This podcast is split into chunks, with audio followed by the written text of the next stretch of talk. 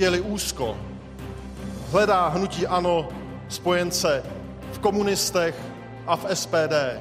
Mocná hlasovací koalice hnutí ANO, SPD a komunistů ve sněmovně dobře funguje. Potřebujeme vůbec nějakou řádnou vládu? Pozvání k diskuzi přijali místo předseda hnutí ANO Richard Brabec, předseda občanských demokratů Petr Fiala a předseda Pirátů Ivan Bartoš. Po druhé jmenuji Andreje Babiše předsedou vlády. Andrej Babiš premiérem, ať se děje, co se děje. Prezident republiky Miloš Zeman vzkázal, že předsedu hnutí ANO pověří i dalším pokusem o sestavení vlády, bez ohledu na to, jak dopadne referendum sociálních demokratů. S kým se bude vyjednávat příště? I o tom v první části otázek. Naše armáda je nejsilnější na světě a v poslední době ještě mohutně posílila. A jak všichni víte, je vždy v případě potřeby připravena zasáhnout.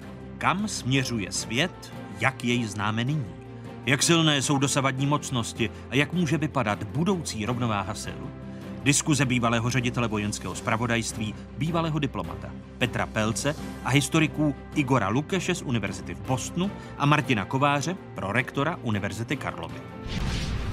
I to jsou témata, o kterých se po dnešních otázkách začne mluvit s nadhledem a v souvislostech. Hezké nedělní sluneční poledne vám všem divákům jedničky i z pravodajské 24 České televize.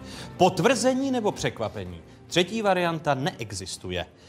Zdrod druhé vlády premiéra Andreje Babiše má přestávku. Všichni čekají, co na vyjednané podmínky chystané vládní koalice mezi hnutím ANO a sociálními demokraty řekne členská základna sociálních demokratů. Ta ale zdaleka není jednotná.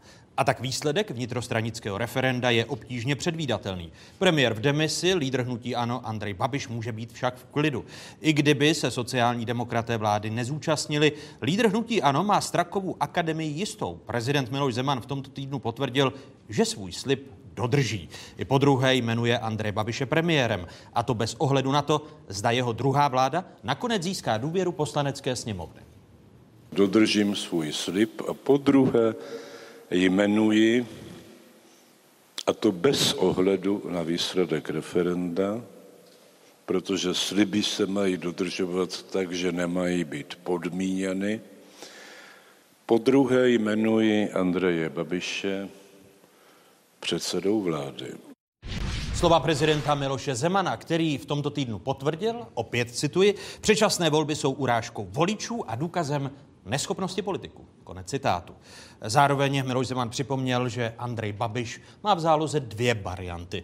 Variantu 108 a druhou 115. Řeč je o hlasech v poslanecké sněmovně. Prvními hosty dnešních otázek jsou místo předseda hnutí ANO, vicepremiér v demisi Richard Brabec. Vítejte, hezký dobrý den. Krásné nedělní poledne. Vítám i předsedu občanské demokratické strany, místo předsedu poslanecké sněmovny Petra Fialu. Hezké nedělní poledne přeji. Dobrý den. A mé pozvání přijali předseda Pirátů Ivan Bartoš. Vítejte počas otázky. Dobrý den. Dobrý den.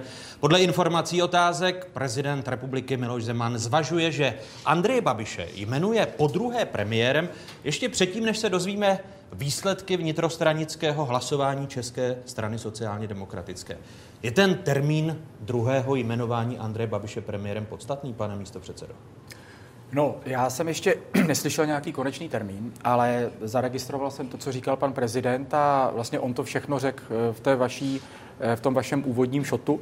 Je tedy jedno, jestli bude Andrej Babiš jmenován před výsledky vnitrostranického, před oznámením výsledku vnitrostranického referenda. Zjevně pan prezident Zeman věří, že to referendum dopadne a bude tady vláda s důvěrou. Není tedy ten termín podstatný? Já si myslím, že není podstatný. On e, řekl už vlastně před několika měsíci, že dá i druhý pokus Andrej Babišovi. Tenkrát to ničím nepodmínil a teď vlastně ten slib skutečně drží. Pane předsedo Fialo, je důležitý termín jmenování Andreje Babiše po druhé premiérem, jestli to bude před oznámením výsledku vnitrostranického referenda sociální demokracie či po oznámení? Tak především je potřeba říct, že chování prezidenta Zemana v téhle věci je jeden ze zdrojů politické krize, protože on neustále říká hnutí, ano, dělejte si, co chcete, ani se nemusíte snažit o nějakou většinu. Andrej Babiš bude premiérem za každou cenu. A dovolte mi říct tady ještě jednu věc. Můžete mi nejdřív Máme... odpovědět na tu otázku, jestli ten termín je důležitý?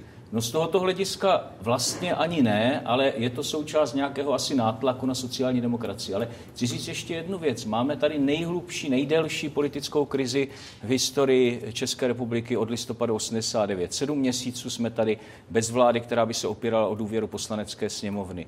A e, ten, kdo za to nese největší odpovědnost, premiér Andrej, premiér v demisi Andrej Babiš, zatím neposkytl možnost, aby se konfrontoval s názory opozice, nechodí do politických debat. Já jsem předseda nejsilnější politické opoziční strany. Já jsem za sedm měsíců neměl možnost se setkat s panem premiérem v demisi a debatovat s ním, položit mu otázky. Posílá za, sebe, posílá, posílá za sebe zástupce, to je jako při všem respektu k panu místopředsedovi, od, hlavní odpovědnost nese pan premiér v demisi, abych se ho rád třeba zeptal nejenom na sestavování vlády, ale i na předvolební sliby, na zahraniční politiku, když teď odchází minister zahraničí a dějí se tak důležité věci, ale tuhle možnost představitelé opozice nemají. Máme tu hlubokou politickou krizi, může, na ní, může za ní samozřejmě postoj hnutí ano, ale tím spoluviníkem nepochybně je prezident Zeman, který dává biankošek k tomu, aby se tu nehledala vládní většina, která by měla důvěru v poslanecké sněmovně. To je tak absurdní situace, a to si musí všichni uvědomit, že vlastně neumožňuje, dokud se budou všichni aktéři klíčoví takto chovat, že neumožňuje žádné demokratické většinové řešení. A směřuje to celé k jakési polokomunistické vládě, což je podle mě velmi špatná zpráva pro naši Jmenování zemi. Andreje Babiše před oznámením výsledku referenda tedy vnímáte jako nátlak Miloše Zemana, případný nátlak Miloše Zemana na členskou základnu ČSSD?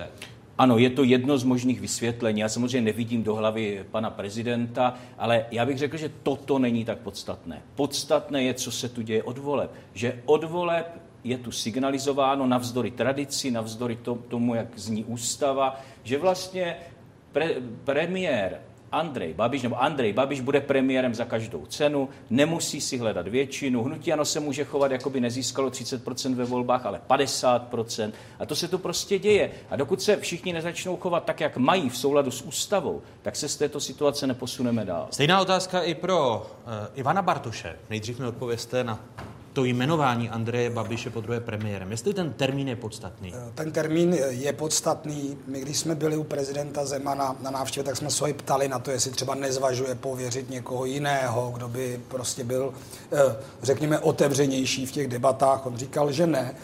A to probíhající referendum, když se podíváte, jak to bylo historicky, a my jsme se eh, předchozích volebních obdobích, ale i v této, řekněme, eh, etapě po volbách se vždycky jsme hovořili o té 101, že by měl ten eh, premiér mít eh, ten půdorys jasný, když jde k prezidentovi. V tomto případě vlastně ještě další krok udělal prezident Zeman směrem od tohoto zvyku, protože tady by se mělo minimálně počkat na to referendum, které je teda velmi podezřelé, protože zveřejňování průběžných výsledků v těch krajích prostě dává prostor k nátlaku, i třeba k nějakému stranickému boji v rámci sociální demokracie.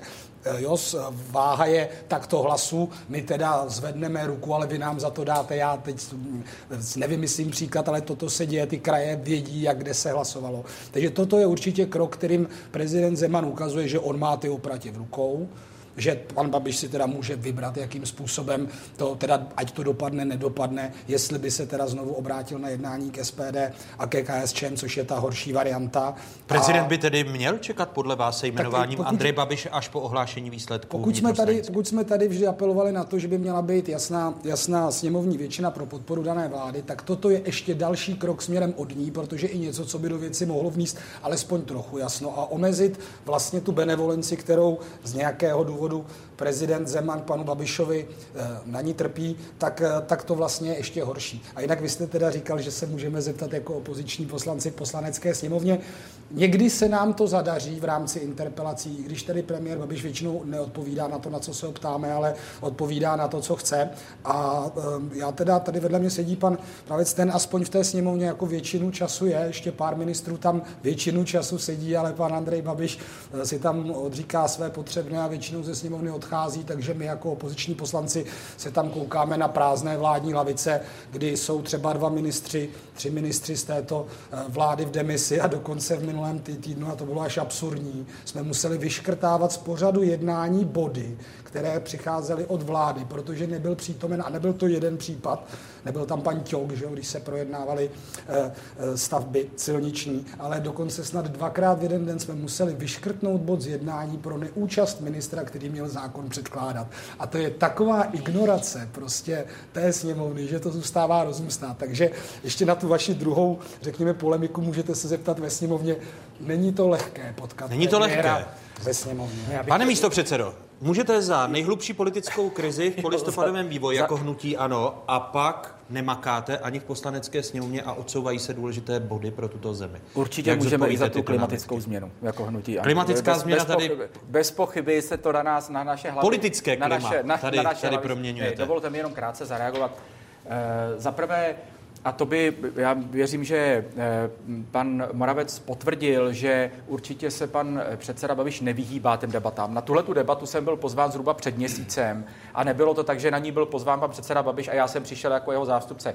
Já si myslím, že je fér určitě říct k tomu, co říká pan předseda Bartoš. No, eh, když se podíváme do minulosti, já myslím, že to pan eh, předseda Fiala může rovněž potvrdit.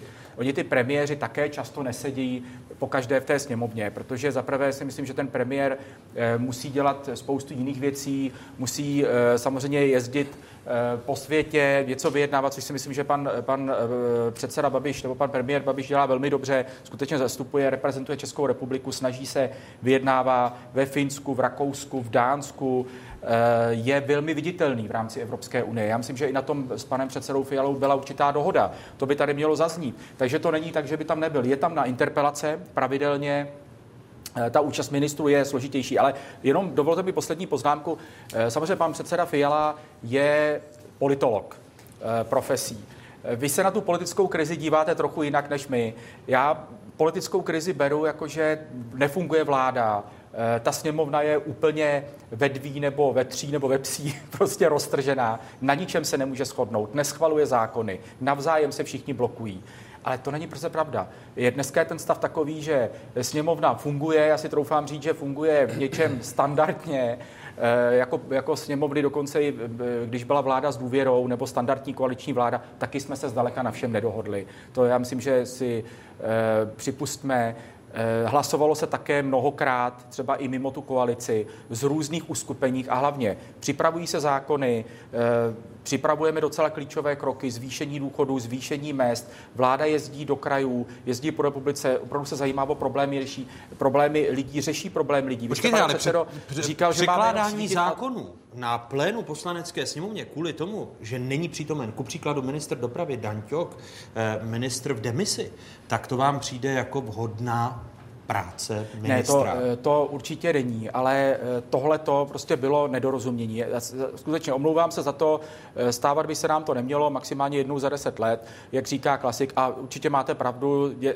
možná se mi to stalo i mně v těch uplynulých čtyřech letech, že prostě šly tak rychle body, že třeba nějaký bod vypadl, že ten minister tam neska, nestačil třeba doběhnout z úřadu a neseděl tam na tom, stane se to. Pane místopředsedo, to, co tady říkáte, je samozřejmě nejenom nepravdivé, ale je to i nesmírně nebezpečné. A já se na to nedívám jako politolog, já se na to dívám jako občan a i kdybych byl technik, řezník, kdokoliv, tak prostě vidím to, co nevidíte vy, že tady máme sedm měsíců po volbách vládu, která se neopírá o poslaneckou sněmovnu, což je něco, co je už dneska mimo rámec ústavy. Že tu máme vládu bez důvěry, která nám předstírá svými jízdami po republice, že jakoby pracuje, ale on fakticky vlastně nepracuje, protože nemůže pořádně pracovat. Že tu máme falešnou koalici v poslanecké sněmovně, koalici reálnou, skutečnou, kterou jenom nepřiznáte. A proto vám sněmovna funguje. Vám ne ostatním. Sněmovna funguje, protože máte koalici s komunisty a SPD od prvního dne, co sněmovna vznikla. A předstíráte sestavování vlády s někým jiným, ale tuhle koalici máte faktickou. A ta hluboká nebo dlouhá politická krize, to je prostě naprosto zjevné a to nemůžete bagatelizovat tím, eh, co tady říkáte. A pan premiér v demisi Andrej Babiš není standardní premiér.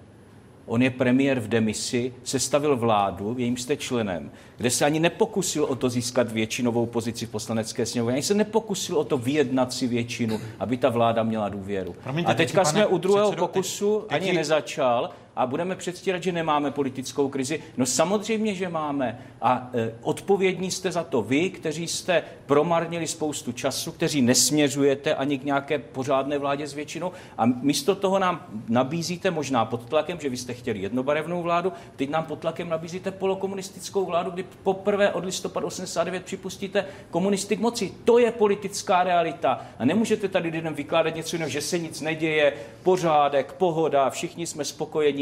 No občané spokojeni nemohou být, protože tady nefungují dneska díky vám standardní demokratické mechanismy. A to je vláda, která se opírá o většinu poslanecké sněmovně. Stručná reakce a pak Ivan Bartoš. Určitě pokusili, pane předsedo. Vždyť my jsme spolu jednali.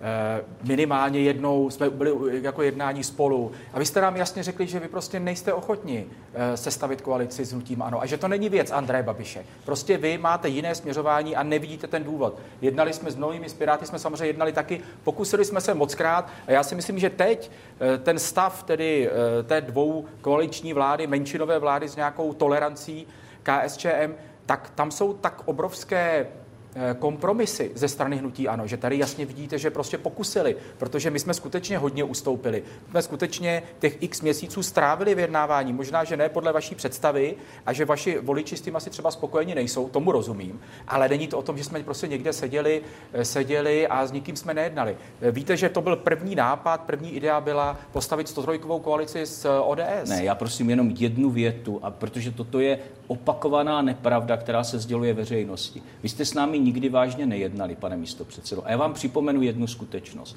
Od první chvíle jste měli většinu v poslanecké sněmovně se SPD a komunisty. A to vedle trestního stíhání Andreje Babiše je samozřejmě překážka pro všechny demokratické strany. A jenom vám připomenu, nebyl to pan Okamura a pan Filip, koho jste demonstrativně nezvolili. Byl to předseda ODS, který kandidoval na místo předsedu poslanecké Můžeme se sněmovny, tedy do- já. Ne, a toto je velmi důležité. Budeme si dívat do budoucnosti. Ano. A nemůže mě někdo říkat, že seriózně nabízel jednání o vládě, když to prostě není pravda. Tady se ta první vláda sestavila bez pokusu vytvořit nějakou rozumnou většinu, která by se opírala o demokratické politické strany. Ještě tak to chtěl prostě je. reagovat Ivan Bartoš a pak... No, já jsem chtěl reagovat samozřejmě na to, na to eh, proč je důležitá. A já eh, si nejsem jist, jestli to je dobře i prezentováno třeba v médiích. Prostě důvěra vládě je důležitá z toho důvodu, když ta vláda nečiní, činí v rozporu třeba s nějakými demokratickými principy nebo v rozporu se svým vládním prohlášením, tak sněmovna jí tuto důvěru, kterou jí poskytne, jí může odebrat. To je ta kontrola té sněmovny, těch demokratických stran, té vlády. A protože tady je sedm měsíců, kdy není vláda, teď je vláda v demisi, premiér Babiš skutečně eh, eh, na začátku eh, otevřel tu svoji náruč, jak bych tak řekl, pojďte se se mnou všichni o tom bavit. Ty strany řekly své podmínky, on řekl nazdár, to nás nezajímá, tak s váma už se bavit nebudem. A to je tak 6 měsíců dozadu. A ta sněmovna nemá žádný nástroj pro to, jakým způsobem tu vládu kontrolovat maximálně tak interpelace, mimořádné schůze jsou rušeny. A protože se furt musíme zabývat tím, že pan Andrej Babiš nehledí nalevo, napravo, prostě si tam řeže tu svoji agendu, jezdí po republice, mění lidi a upevňuje si to postavení, tak, tak to je ta situace, kterou my se zabýváme a skutečně to pak bere čas od toho, aby jsme řešili nejen vládní návrhy, ale poslanecké návrhy, senátní návrhy na ty exekuce, nominace. Prostě to, co ty lidé chtějí. A ty lidé nejsou až tak eh, jako znepokojení, pro Bůh nemáme vládu, ale ta sněmovna furt řeší své vnitřní věci a není to vina opozice. Já si myslím, že skutečně to je selhání pana je- Babiše. Je, je možné mluvit o hluboké politické krize? Chápu to správně, že vy z opozičních řád se shodnete na hluboké politické Tak krizi? já to dno vidím ještě daleko jako hlouběji. Doufám, že tak hluboko jako neklesneme. Já předpokládám, že to jednání, které teď bylo ze sociální demokracií, i přesto takové, a už s nima zase nejednáme, jako není jednání na voko pro dlouhodobou menšinovou vládu Andreje Babiše, kterou bude držet prezident, protože pak bychom skutečně museli. A už to několikrát řešili ústavní soudci, jak to tedy je, když ten prezident otálí a ponechává vládu bez důvěry. A, a museli bychom to řešit touto cestou, protože prostě to není demokratický stav, kdy prostě ty strany ve sněmovně nemají na tu vládu žádnou páku, ačkoliv oni svou důvěru nedali. A to je špatně a to štve mě a myslím si, že to štve lidi, kteří. Co byste museli řešit ústavní cestou, abych tomu rozuměl? No, když prezident bude držet, když Andrej Babiš opět třeba nezíská nebo se zas, ne, nezíská důvěru nebo se nedohodne, protože eh, ta druhá varianta, kdy tam má SPD a KSČM, samozřejmě eh, nepřijde milá, protože by ho evropští demokratičtí politici asi neměli moc rádi, kdyby, kdyby se paktoval s SPD, s Tomio Okamurou i vzhledem k tomu, jak jsou podobné strany vnímání v Evropě. A to není žádoucí varianta, je ještě horší než současná, která je špatná. To je, že vládu budou podporovat případně komunisté, kteří už teď handlují místa ve státní správě, v důležitých eh, orgánech státních firm a naprosto explicitně to eh, jako takto říkají. Že za Rozumím to vám správně, pokud se by, podíváte, pokud jak by, vyrostl, ještě můžu, a když se podíváte na nějaké záznamy, já vím, že to je docela nuda jednání sněmovny, jak vyrostl předseda KSČM Filip, který tam hlásá z té tribuny předsedající ve sněmovně, to je vidět, jak je prostě na koni. A bohužel eh, je to teda ta vina, že ti komunisté hrají tuhle tu roli toho, že Andrej Babiš nešel do těch ústupků, které zejména v oblasti personálních prostě byly naprosto platné. Pokud by tedy vláda, druhá vláda Andreje Babiše nezískala důvěru, tak vy byste jako Piráti tu věc dali k ústavnímu soudu. ne, je, to, je to v momentě, kdy nejedná jako prezident. Prezident musí někoho pověřit. Měl pověřit, on to natahuje. Dlouhodobá vláda bez důvěry tady je. On může zase, teď už by pak bylo eh, případné, eh, případné třetí kolo na předsedovi sněmovny, ale prostě ta situace je dlouhodobě špatná a je to role prezidenta, který využil eh, vlastně získání důvěry vládě pro své volební účely. On měl podporu Andreje Babiše. Promiňte, potřebuji si jenom upřesnit, proč do toho chcete vtáhnout ústavní soud, jestli vy uvažujete o nějakém podání k ústavnímu soudu. Tak vždycky na začátku, na konci tohoto jednání, toto není na stole, říkám, když tady bude dlouhodobá vláda bez důvěry, tak těch řešení stejně nakonec to končí předčasnými volbami. Ale tím bych lidi nestrašil. Ve sněmovně to občas vytáhne pan Andrej Babiš, když tedy zrovna odpovídá a mluví, a, a nebo to říká do médií a tady ještě prostě teď čekáme na ten výsledek ČSSD. On prezident mluví o koalici 115 hlasů, to je koalice hnutí ANO, SPD a komunistů, která většinu hlasování vládne v poslanecké sněmovně od loňských říjnových voleb. Pro osvěžení paměti si připomeňme možnosti koalic. Uh, už tady Petr Fiala a uh, i místo předseda hnutí ANO Richard Brabec mluvili o 103, tedy možné uh, koalici ANO a občanských demokratů. Máme tady koalici 108 mandátů, to dávají dohromady strany, které nyní jednají o nové vládě, čili hnutí ANO, sociální demokraté a komunisté, kteří by tedy tu vládu tolerovali. Vy věříte, pane místo předsedo, chápu-li to správně, že sociální demokraté v referendu odhlasují tuto 108 koalici tolerovanou, tedy komunisty, když do toho komunisty započítáme, je to tak. Počítáte my tomu, s tím? My tomu věříme. Jednoznačně eh, my jsme do toho investovali spoustu času, energie, já si myslím, že sociální demokracie taky. Nebylo to jednoduché se k tomu jednání vrátit, protože samozřejmě to bylo i o nějaké poměrně hluboké debatě ve výboru hnutí. Ano, to je jako jenom informace pro někoho, kdo si myslí, že tam Andrej Babiš přijde, řekne, jak to má dopadnout a odejde a ono takhle dopadne. Takže to byla opravdu velká debata v rámci poslaneckého klubu. Eh, trošku a v případě, nám... že to nedopadne, vy, který jste tváří hnutí ANO, to je liberálně demokratické, bývalý člen občanské demokratické strany, vy byste eh, šel na tu druhou možnou variantu, kdyby sociální demokraté v referendu řekli ne. To znamená na 115 členou koalici podporovanou prezidentem Zemanem. Hnutí ANO, SPD a KSČM.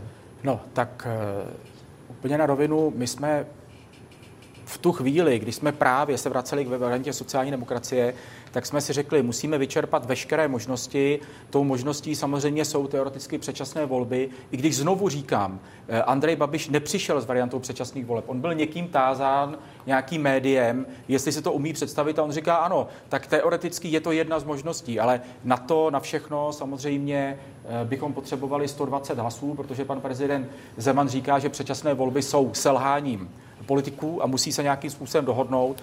A Eh, my tam máme některé body, které z SPD, kde se zhodneme, ale máme tam velmi významné body, kde se nezhodneme, například eh, samozřejmě přístup k Evropské unii, referendum o evropské vystoupení z, z Evropské unie a další věci. Bylo by to určitě velmi složité. Byl byste členem takové vlády? Já na to teďka v této chvíli neumím odpovědět. Bylo by to velmi složité. Ale je to plán B. Není to, my, Prosím, nemáme žádný plán B. V této Počkejte, chvíli. Úplně jsou dvě varianty. Buď to u sociálních žádný... demokratů dopadne, nebo nedopadne. Hmm. Pak se ptám, když to nedopadne, jediná možná varianta je 115. A nebo předčasné volby. Kterou variantu přednostňujete vy, jako Richard Brabec? E, v této chvíli si dovolím na to neodpovědět, protože to, na tom je ještě spousta věcí, které musí být vyčerpány do té doby. Ale já skutečně říkám, nemáme plán B, nepřipravujeme ho, kategoricky odmítám to, že bychom jednali na oko ze sociální demokracií a mezi tím připravovali nějakou variantu Vista, takzvaná uh, hlasovací mašinérie, to určitě se k tomu ještě vrátíme, uh, ale nemáme žádný takový plán B. Pokud by ta situace nastala a po 15. červnu jsme zjistili, že to není reálná varianta, budeme o tom jednat.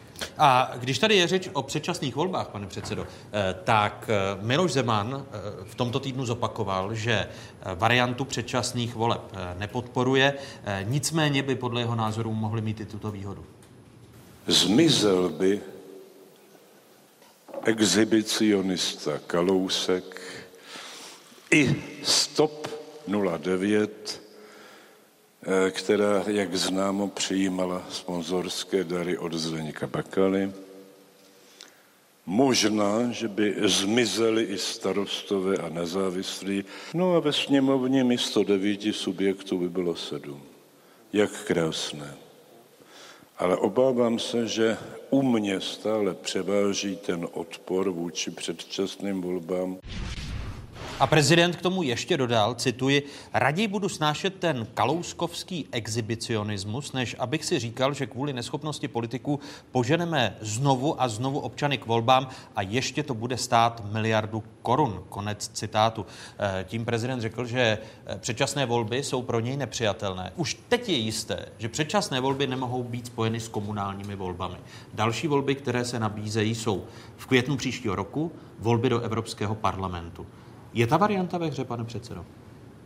Předčasné volby jsou úplně poslední možnost, až se tady vyčerpají všechny možnosti, které předpokládá ústava. Ale my jsme tady slyšeli, jakoby neexistovala jiná varianta, než že prostě za každou cenu bude Andrej Babiš premiérem, za každou cenu se teda udělá nějaká koalice a bavili promiňte, jsme se tady o nějakých... Stojí, počkejte, počkejte. Promiňte, pane to, předsedo, když to tak stojí u hnutí ano, no. tak e, žádná jiná a, varianta není. Ale, se vás ale to ptám. není pravda. Ne, prostě nemůžeme přistoupit na to, že všecko je to o jednom člověku. Vždyť jsme v demokracii, v demokratické společnosti, tady jsou nějaké principy. Kdyby hnutí ano vyhrálo s 50% volby, ať si se staví vlád, jakou chtějí. To voliči nechtěli. Voliči dali ano 30% a musí se s někým domluvit. A není pravda, že tu nemůže vzniknout demokratická vláda. Já sám jsem veřejně opakovaně jmenoval pět klíčů, které k odemknutí té situace vedou. Jedním z nich je samozřejmě to, že ve vládě nebude trestně stíhaná osoba, ale druhým je, že třeba fakticky nebude existovat ta koalice s SPD a KSČM. Prosím vás, my tu nemluvíme o hypotetické koalici ta se projevuje u každého důležitého hlasování v poslanecké sněmovně naprosto neomylně. A dneska je to opravdu vážné, protože komunisté, kteří mají nejhorší... o hluboké politické krizi. Ano, Chtěl a, jsem... A, a pane redaktore, jsem kladl, promiňte, pane to předsedo, není věc otázku názoru. jsem kladl to prostě na předčasné je. volby. Uh, jestli podle vás s postojem prezidenta republiky a se současným složením sněmovny přicházejí jako řešení té hluboké politické krize, jak ji definujete?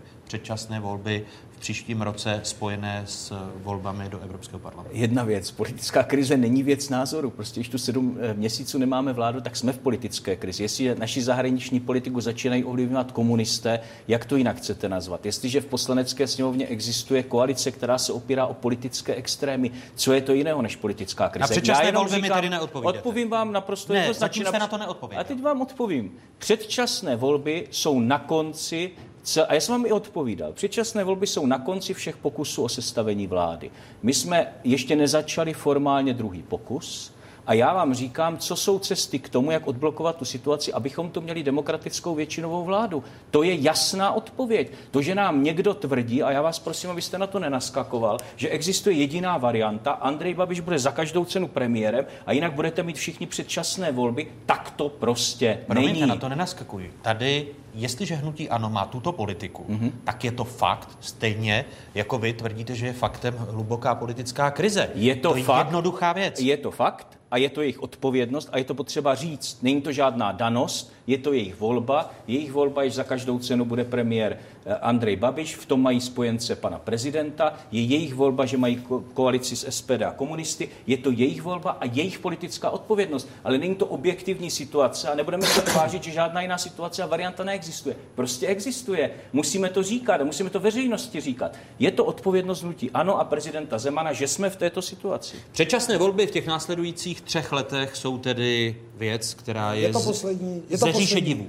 Je to poslední varianta po tom, že by se nepodařil třetí pokus o sestavení vlády. A já bych chtěl reagovat, protože toto celé začalo tady vyjádřením eh, pana prezidenta. My, když jsme byli s Jakubem Michálkem na Pražském hradě, když se řešila ta situace, kdy ano, vlastně přestalo na chvilku jednat ze sociální demokracií, protože se blížil volební sjezd místo předsedu ČSSD, pan Hamáček musel takticky se na chvíli stáhnout, tak eh, pan eh, prezident Zvan, já jsem se ho ptal, jak by to bylo vazbou k hnutí ANO. A on říkal, kdyby mi hnutí ANO na- navrhlo někoho jiného, já bych samozřejmě pověřil toho někoho jiného, jenže to se nestalo. A mě vadí, když pan prezident Zeman hovoří o neschopnosti politiků, protože na jedné straně jsou nějaká pravidla, zásadovost a program. To je i ta naše povolební strategie, kde není ten Andrej Babiš eh, eh, premiérem, ale není tam třeba pan Poche ministrem, protože ten také nemá eh, zrovna dobrou historii v rámci třeba členských příspěvků sociální demokracie. Jsou to ty personální otázky, to je nějaká zásadovost. A pak je tam na straně Andreje Babiše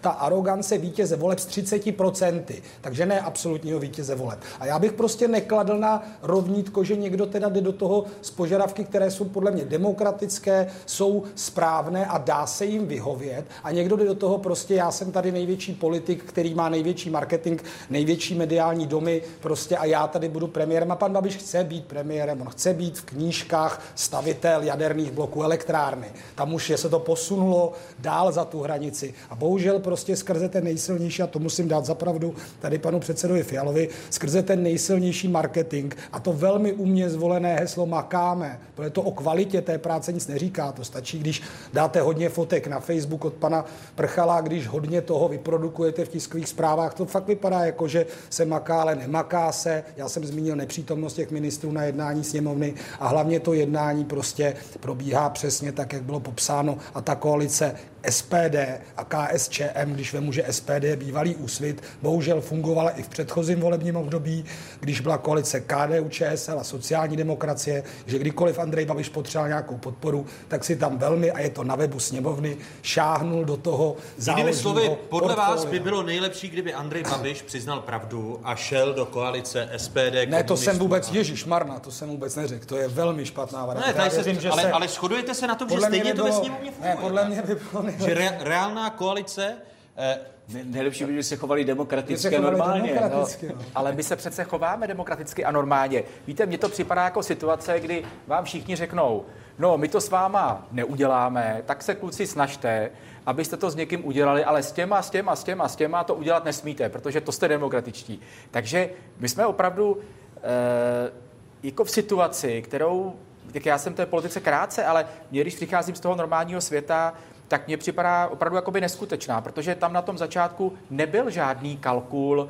Já jsem byl u toho, kdy tenkrát ve volebním štábu na chodově pět minut po skončení voleb říkal pan Babiš, super, máme z ODS to trojku, to bude první věc, tam prostě budeme směřovat. Postupem se ukázalo, a na těch jednáních jsme byli oba s panem předsedou Fialou, můžeme to, myslím, že to nebylo tajemství, kdy jsme si velmi korektně, velmi korektně, musím říct bez jakýkoliv ironie a dalších věcí, já jsem si toho velmi vážil a vážím, řekli, nebo jsme slyšeli od ODS a já jsem za to nebyl rád, že to není jenom, skutečně opakuji, o Andreji Babišovi, ale je to prostě o tom, že ODS dneska chce být opozicí vůči hnutí, hnutí ANO a že s ní nepřipadá v úvahu koalice, snad jedině v nějakém úplně krajním případě.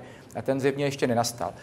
pro mě taky předčasné volby nejsou určitě řešení. Já bych to taky bral jako selhání. A otázka, co by se těmi předčasnými volbami změnilo, tak zásadně. Ale prosím, nemůžete se nám divit, když Andrej Babiš je. Podle vás je tedy i nepravděpodobné, ta původní otázka tady zůstává. Je nepravděpodobné, že by byly spojeny v příštím roce s volbami do Evropského parlamentu? Nepravděpodobné, no pořád ještě, my jsme, přece pan e, prezident Zeman řekl, že dává do prázdnin čas. Prázdniny ještě nejsou, a takže ještě máme čas a já prostě věřím, že ten druhý pokus vyjde.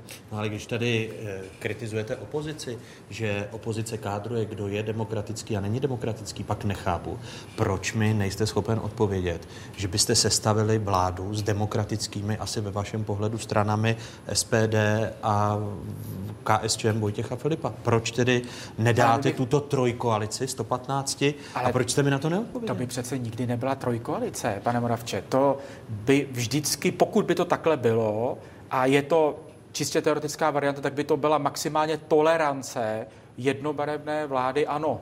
To, to bylo od začátku tak a my jsme už tenkrát té variantě navrhovali tak dobře. Tak když nás nechcete, když s námi nechcete dát koalici URS, tak nás podpořte, my budeme společně realizovat nějaké společné body programu. A proč myslíte, SPD že ta... by ale chtělo být ve vládě?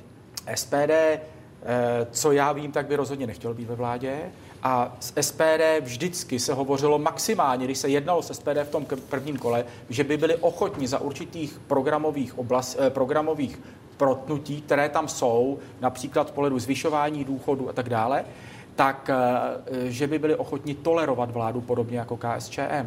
Tady opozice říká, a je to dohledatelné i v těch sněmovních hlasováních, naposledy v tomto týdnu, a dostaneme se k mimořádné schůzi na téma Novičok, eh, tak eh, návrh koaliční smlouvy menšinové vlády Hnutí Ano a sociální demokracie obsahuje závazek koaličních partnerů podpořit během hlasování vládní návrhy či personální nároky na ministry. Vedle toho se v dokumentu píše i o takzvaných pojistkách. Podívejme se do návrhu koaliční smlouvy. V bodě dvě například stojí smluvní strany v poslanecké sněmovně svým hlasováním budou podporovat personální a početní složení orgánů poslanecké sněmovny. Obdobně bude postupováno v Senátu. V bodě 10 pak najdeme tuto větu. Smluvní strany se zavazují, že budou na půdě obou komor parlamentu podporovat přijetí koaličních vládních návrhů, eh, pozměňovací nebo doplňující návrhy ke koaličním vládním návrhům zákonů podpoří smluvní strany v obou komorách parlamentu parlamentu jen po vzájemné dohodě. Konec citátu. Jak se odpojíte od KSČM a SPD? No, uh, já to vemu je to vemu obráceně. Ne, se... vemte to tak, jak jsem to položil, jo, s dovolením. Jo. To, to je čím dál tady častější jev, a vy že to zkoušíme, si doka... vy, to, vy to zkoušíte taky. Tak Ale člověk je umořen už po 20 že, minutách, omlouvám se. Ne, dobře, snadno. Tím, že pokud by se stalo, že budeme hlasovat eh, pro nějaký návrh s SPD, KSČM a ten návrh bude, oproti, řekněme, protikoaliční, respektive proti druhé koaliční straně, v tomto případě ČSSD, no tak pravděpodobně by ta koaliční smlouva poměrně rychle skončí. Ale je tam, pane Moravče, já myslím, že to všichni kolegové potvrdí, řada hlasování, kdy prostě hlasují ostatní strany, kdy hlasuje třeba SPD stejně jako ODS nebo ODS stejně jako KSČM z logiky věci, protože podporují, podporují prostě nějaké zákony, běžné zákony. A to přece se dělo běžně i v minulé sněmovně. Takže nelze říct, že najednou bychom nehlasovali s SPD nebo s KSČM v ničem, ale je tam jasně řečeno a jasně jsme o tom při koaličních jednáních mluvili, že kdyby se stalo, že například ČSSD má nějakou představu, my ji natvrdo prosadíme, a ono by to samozřejmě fungovalo i opačně. Kdyby to prosadilo proti nám, ČSSD proti hnutí ano, natvrdo proti nim, no tak oni samozřejmě vyvolají nějaké koaliční dohodovací řízení, no a pak ta koalice spadne. To já myslím, že je logické. Takhle to bylo i v minulé vládě. Tak první věc, která je potřeba říct, u všech důležitých hlasování, kde vám o něco jde, tak vám ta většina prostě zafunguje. A e, to rozumějme většina z SPD a KSČM a máte to dobře spočítáno. Není to žádná náhoda. To je první podstatná věc. Ta většina to byla od počátku. Můžete tisíckrát říkat, že jsme mohli jednat o vládě a my jsme nechtěli. A není, nebude to pravda, protože od počátku to bylo tak, že jste měli tuto většinu se SPD a KSČM a ta brání čemukoliv dalšímu. Tak to prostě je. Proto je Vojtěch Filip místo předsedou sněmovny, komunisti mají rozpočtový výbor a tak bych mohl pokračovat. Poté, co komunisté měli nejhorší výsledek ve své historii vůbec. Vy jste je vytáhli k moci, teď s, vámi, s nimi budete vytvářet polokomunistickou vládu, nebo se u ně budete opírat. A to, co se stalo v tomto týdnu, to já považuji za mimořádně nebezpečné, že komunisté neustále stupňují požadavky A vy jim vyhovujete. Teď v kauze, v tom případu Novičo, kde jsme měli jednat o věci, která se týká naší bezpečnostní a zahraniční politiky, nebyl žádný signál. Vy jste naopak říkali, že to podpoříte projednání tohoto bodu ještě dopoledne na grémiu. Pak Vojtěch Filip řekl, nám se to nelíbí, tohle my nebudeme podporovat a najednou zde byla nově hlasovací koalice SPD, ANO, KSČ i v této otázce. Najednou komunisté mluví i do zahraniční politiky. To já považuji za mimořádně nebezpečné, nepřípadné a vlastně nepřijatelné. A zase je to vaše odpovědnost pane místo předsedo. Tak ovlivňování zahraniční myslím, politiky Já myslím, že k Novičoku se dostaneme. Předpokládám na mimořádné schůzi, tak nevím, jestli to otevírat Mohu jenom reagovat. Vy jste tady citoval část toho programového prohlášení, respektive té eh, koaliční smlouvy. A tam se hovoří, ale pokud vládní návrh, a jakož ve vládě je většina ANO a menšina ČSSD, logicky vládní návrh, jestli se nepletu, jako vychází ve prospěch ANO. A tam je řada takových jakoby divných tak pojistek. Není, tam je řada takových, pardon, já jsem, tam je eh, řada takových takových divných pojistek, že vlastně pokud to je jinak, tak vlastně neplatí celá ta smlouva, tudíž neplatí ty body, kde teda pokud bude pan Babiš eh, skledán vinným, tak, eh, tak by eh, docházelo k demisi. A jediná pojistka, která tam reálná byla, a tu snad musí každý vidět, je, když teda aspoň pan Hamáček, on z toho teda potom vycouval, řekl, tak ale zbavíte to SPD těch pozic, které jste tady vyhandlovali od začátku roku za tu podporu. Protože tím by se rozbil tenhle ten pakt, protože pan Okamura si taky nenechá jako vyhazovat lidi, když za to teď dodával eh, pět měsíců hlasy. A to bylo to jediné, co by mohlo nějakým způsobem narušit to hlasování, na které se díváme KSČM, SPD a ANO. To, že by to SPD nemělo důvod být servilní, platit vlastně za ty posty, které má a, a to, to, to se bohužel z tohoto požadavku ČSSD ustoupila a to byl jediný realistický požadavek, jak jim rozbít tuto hlasovací koalici. Žádná koaliční smlouva jako na to nezafunguje, to je prostě dokument, který není právně vymahatelný. Tady se musí rozbít ty vazby a to bohužel se nestalo. Takže Budou ano, tedy fungovat dvě koalice, jedna sněmovní a, a druhá ta vládní z pohledu Pirátů. To nemůže, to takhle nemůže být. Já jenom chci říct, že tou takzvanou hlasovací mašinérií, jak, jak to ten pojem tady vznikl, takzvanou, tak byl zvolen i pan místopředseda Fiala, místo předseda sněmovny a i pan místo předseda Pikal, místo předseda Pirátů. Stejnou My jsme hlasovali pro pana Fialu, on hlasoval, předpokládám, že ODS hlasoval pro Piráty. Určitě, no. ale bez, bez, těch, bez těch hlasů by, by to prostě určitě nedal. Takže to já si myslím, že je důležité si uvědomit.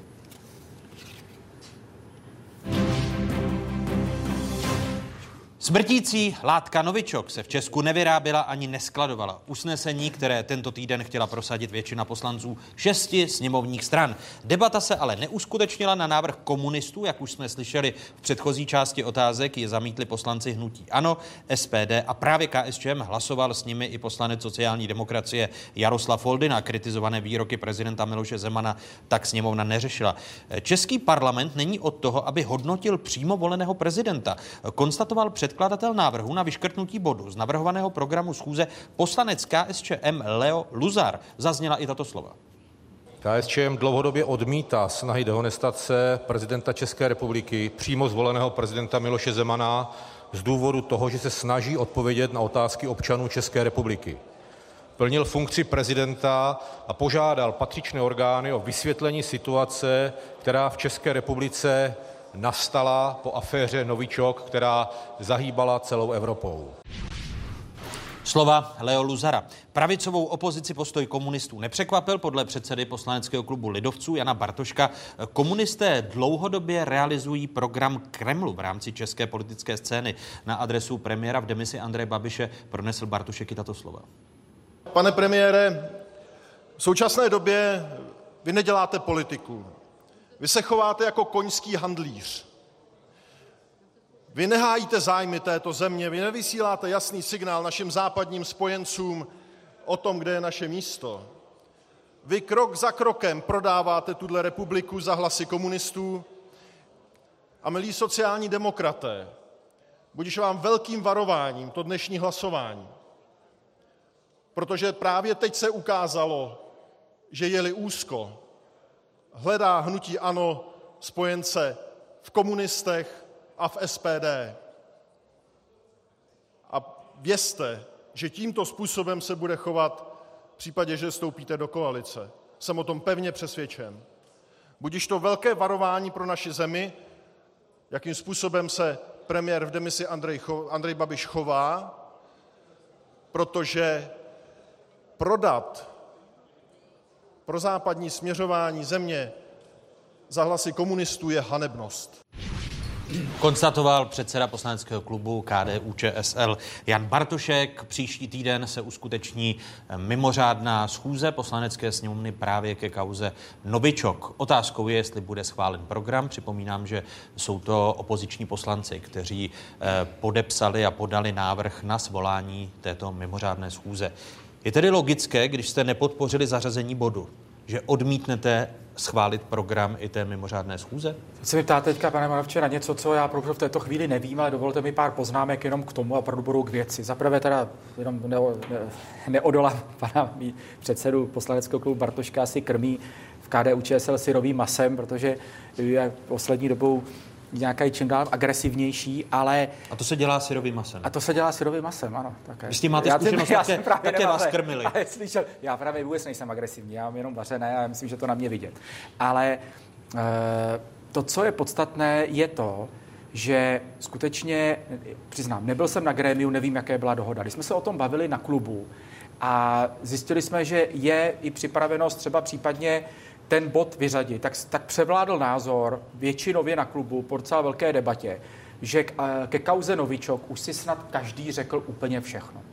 Mimo sněmovnu, to přiznávám, ale asi i ve sněmovně ve finále možná... Promiňte, a když jsme parlamentní republikou stále ještě, tak nemělo by se začít právě poslaneckou sněmovnou? Já vím, ale ve chvíli, kdy vám v té sněmovně parkuje desítky zákonů, které čekají na projednání, a my už jsme a nechodí po, tam ministři. Po, po vzoru No, ano, vím, že mi budete nachytávat na této jedné situaci a, a ano, v tomto máte pravdu, ale e, je to ojedinělé. Ale tyhle těch bodů, mimořádných zkůzí a mimořádných bodů prostě přibývá. A my jsme si jenom řekli, a je to náš názor, můžeme s tím samozřejmě určitě s tím budete polemizovat, že ve chvíli, kdy ta debata proběhla mediálně, politicky na mnoha fórech, tak prostě už by k ničemu dalšímu jsme velmi pravděpodobně nedošli. Protože já myslím, že snad každý v této, v této republice už ví, co je novičok a že vůbec ta kauza, ten rozsah té kauzy zdaleka neodpovídá prostě tomu, o co vlastně jde. Zda výroba, nevýroba,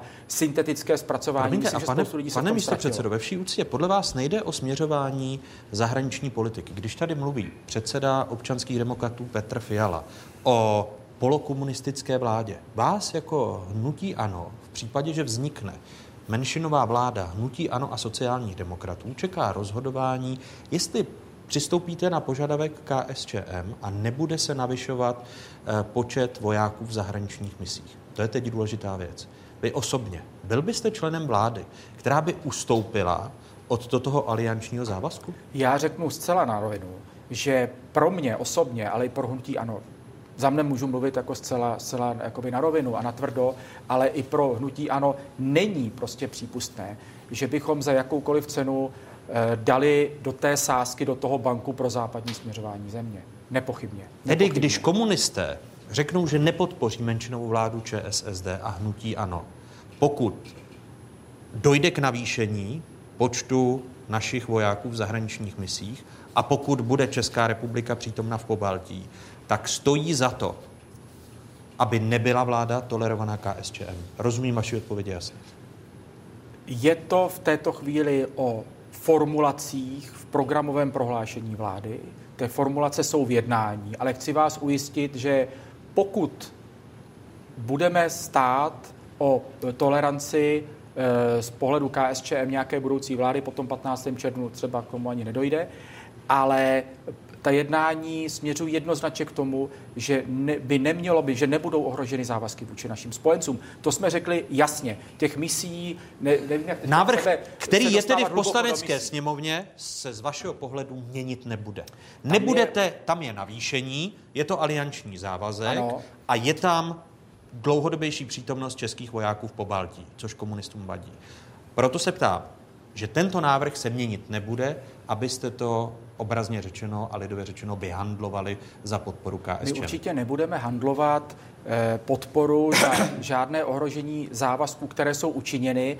Teď přesně nevím, jak, jaký je teď návrh eh, ve sněmovně, protože tam je navýšení do Afganistánu, eh, Zase naopak ubývají vlastně lidé v Iráku, je tam Mali nově a je tam udržení po Baltí. Ale to, ty, i ten počet lidí vlastně po Baltí a všude vlastně to není o tom, že navyšujeme neustále. My někdy navyšujeme, naopak někdy snižujeme, nahradí nás tam jiná země. Já chci zdůraznit, že nebudou ohroženy závazky, které Česká republika dala našim dala našim spojencům a že hnutí ANO jednoznačně má nejenom ve svém programu, ale je to jeden z našich základních I kdybyste pilířů, přišli o podporu KSČM, to je jasná odpověď. Pro západní směřování ve chvíli, kdyby to mělo být tak, že prostě musíme z toho ustoupit, tak by to skutečně byl vážný konflikt. To ano. Tak tady máte, ano, tady máte záruku. Jo, jednak teda tady to ještě ale hraje do, do noty panu prezidentovi, proto se ho tam neprojednávalo, protože on drží to jmenování Andreje Babiše premiérem, tak sněmovna nebude probírat Novičok.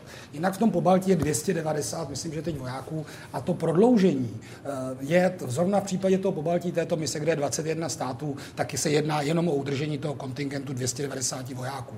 Co je důležité a to je podstatné. A proto by tyto rozhodnutí, které teď jsou tyto návrhy, a to je eh, vzdušný prostor, Afghánistán, proto by tohle měla předkládat vláda s důvěrou, dělat tento závazek třeba na dva roky, aby se s tím prostě nekšeftovalo. Pokud máme závisk vůči EU a vůči vůči NATO, tak má být jasné, a bylo nám to předložené jako balíček, který, o kterém ani sněmovna ještě také neměla možnost úplně jednat a teď se s tím prostě jako kšeftuje v rámci podpory či nepodpory vládě a to je slyšel, špatně. kšeftovat se s tím nebude, protože Zaručil se Richard Brabec, že... No já takových záruk jsem, jsem už slyšela. Je špatně, že jsme to neprojednali na tom, na tom jako bod jednání té sněmovny. Dostávají se tam různé body, které podle mě mají eh, podobnou, podobnou strukturu a protože se ty věci dějou. Ale přitom, když se, vy, vy, když se ve sněmovně myslíte, hlasuje... že hnutí ANO nakonec ustoupí požadavku KSČ? No, to já ne, nevím, co udělá. No když nevěříte, nevím, tady... Ne, ale no tady, tak, jako když řeknete, tady máme nějakou záruku, tak z grémia ráno přijde, že něco bude na sněmovně odpoledne, to není.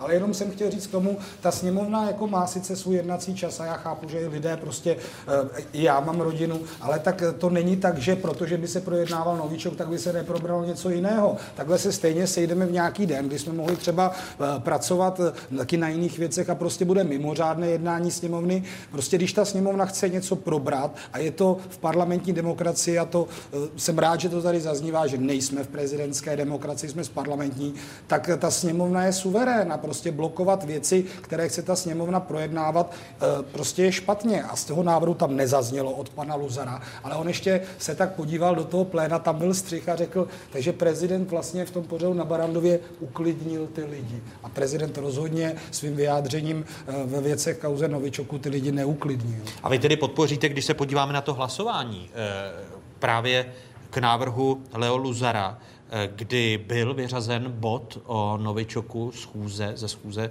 poslanecké sněmovny, tak eh, hlasovali vedle poslanců KSČM všichni poslanci hnutí ANO a SPD. Návrh podpořil i Jaroslav Foldina z ČSSD, z komunistů se zdržel Jiří Dolejš a z poslanců hnutí ANO jen předseda sněmovny Radek Vondráček. Pro návrh nehlasovali z hnutí ANO ještě Robert Pelikán a Jiří Bláha, kteří nebyli k hlasování přihlášeni.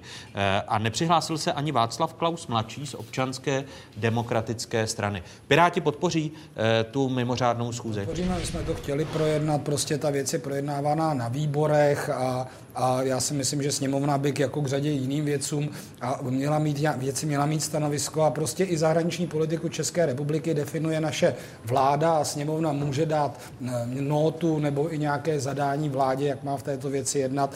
A sice v médiích toho bylo řečeno mnoho, bohužel právě v médiích eh, a různými způsoby a já si myslím, že prostě tyhle ty věci eh, by měly být probrány ve sněmovně. Pane předsedo, jsme, jsme tady svědky řady nenormálností a absurdit, ale nemůžeme si na ně prostě zvyknout. Některé jsou třeba úsměvné, ale některé nás opravdu ohrožují. Kauza Novičok ohrožuje nejenom pověst, ale i bezpečnost České republiky. To tak prostě je, jestliže prezident Zeman zadá v přímém přenosu bezpečnostní informační službě, aby zjišťovala, jestli je u nás novičok, i když to vláda popře, řekne, co zadal eh, BIS, pak řekne výsledek, což vůbec tak nemá být, a náhodou ten výsledek odpovídá eh, mocenským zájmům Ruska, tak je to mimořádně nebezpečné. Máme tu vládu, která řekla, ne, tak toto nebylo, novičok se tady netestoval, nevyráběl a, a tak dál Ta vládní strana pak ale nemá zájem, aby se tato věc probrala v poslanecké sněmovně. No proč v poslanecké sněmovně? Ta odpověď je úplně jednoduchá. Za prvé, poslanecká sněmovna má kontrolní funkci nad určitými tajnými službami. Poslanecká sněmovna má tuto možnost, nebo má, musí tuto věc projednávat, když tu máme vládu v demisi, aby svou vahou se postavila proti těm výrokům prezidenta, postavila se mimochodem v této věci na stranu vlády a řekla jasně světové veřejnosti, tak to to nebylo. To je něco tak důležitého z hlediska zahraniční politiky, že já nechápu, že někdo může říct, ono už se to probralo všude a bylo to v médiích, tak co se o tom budeme bavit v poslanecké sněmovně? Musíme se o tom bavit v poslanecké sněmovně. A byla tam ještě jedna věc, která je nesmírně závažná na tom. Vy jste to odsouhlasili. Já jsem ten návrh, aby nebyla mimořádná schůze, aby se to projednávalo řádně, jsem přednesl na organizačním výboru. Všichni souhlasili.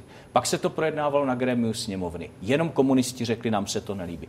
Pořád hnutí ano se tvářilo, ano, tak to je to správné. A pak řekl Vojtěch Filip, ne, a hnutí ano v rámci své koalice s SPD a komunisty to zhodilo ze stolu. Ale pane místo předsedo, tohle se dotýká zahraniční politiky, zájmu a bezpečnosti České republiky. To fakt vážně není žádná banalita. Tady nemůžete ustupovat. A já právě, vy jste se ptal pana předsedy Bartoši, jestli věří tomu, že hnutí ano neustoupí komunistům v zahraniční politice.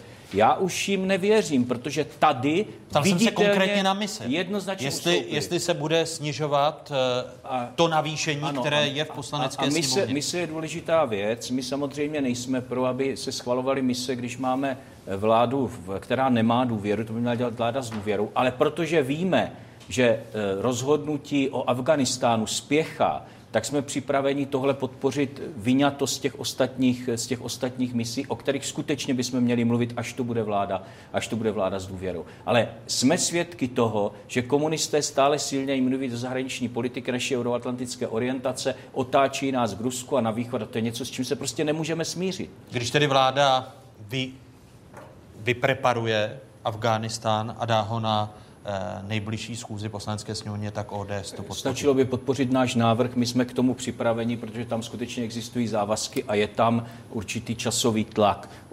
v případě těch jiných misí takový eh, časový tlak není a můžeme počkat na vládu, která bude mít důvěru, což je správný postup. Využijete té možnosti, kterou vám nabízí ODS? Uh... Je to, je to možné. My jsme totiž takhle při jednávání eh, o programovém prohlášení s KSČM o tom přesně takhle hovořili. Oni řekli, ano, my máme úplně jiný pohled na zahraniční politiku než nutí ano, na čem jsme se prostě shodli. My máme pro západní směřování, eh, KSČM spíš pro východní směřování. Obě strany se na to deklarovaly, my jsme řekli ano a je možné, že v tu chvíli ty hlasy dá někdo jiný, například na mise. Tak toto vlastně ta debata byla, proto jsme byli překvapeni, že se to později vyhrotilo. Ale dovolte mi dvě věty jenom... podpoříte tu mimořádnou schůzi? Já to opravdu nevím v této chvíli, ale spíš formálně, ale já jenom... Počkejte, to znamená... Jako takhle, ne, nevím to... Vy, já vy osobně, mluvit, já vy nemůžu... osobně podpoříte návrh té mimořádné schůze? Ve chvíli, kdybychom, kdybychom zjistili, a to, tomu to asi směřuje, že opět prostě budeme někde bourat, respektive, že budou další schůze a další schůze a budeme se zdržovat, tak stejně by prostě jiná volba nebyla. Ale jenom k tomu, co říkal pan předseda Fiala, a to je přece to klíčové. Vláda jasně řekla do zahraničí, novičok se tady nevyráběl, Eh, probíhala tady jakási syntetizace v mikromnožství, pak se zničila, to není výroba, nevyráběl se v množství, který by mohl jakkoliv nebezpečný. A mě trochu mrzí, že před několika dny úplně v Německu proběhla podobná debata naprosto v jiném ale gardu, kdy se, se ukázalo, že v 90. letech v Německu novičok také byl, nějak se prostě zkoušel, nevyvolalo to nic a tady je obrovská aféra, která naopak do toho zahraničí vysílá špatný signál, promiňte, ale se tady hádá. prezident republiky, je, je, to je na tomto promiňte, pane, A to je ten rozdíl proti Německu. Pane místo předsedo, jestliže ruské ministerstvo zahraničí obviní Českou republiku že, a zařadí mezi pět států, ze kterých mohl pocházet novičok, který otrávil dvojitého agenta Skripala a jeho cenu ve Velké Británii, tak vám je to jedno? Ne, vůbec nám to není, pane Bravče. A taky protože nám to není jedno, no, tak jsme měli velmi Němci tvrdé... obvinění nebyli ne, Ruskem. ale my jsme, byli, my jsme taky udělali velmi tvrdé vyjádření. Vláda jasně řekla, že to je nesmysl, odmítla to dokonce, jestli se nemýlím, pan ministr Stropnický si pozval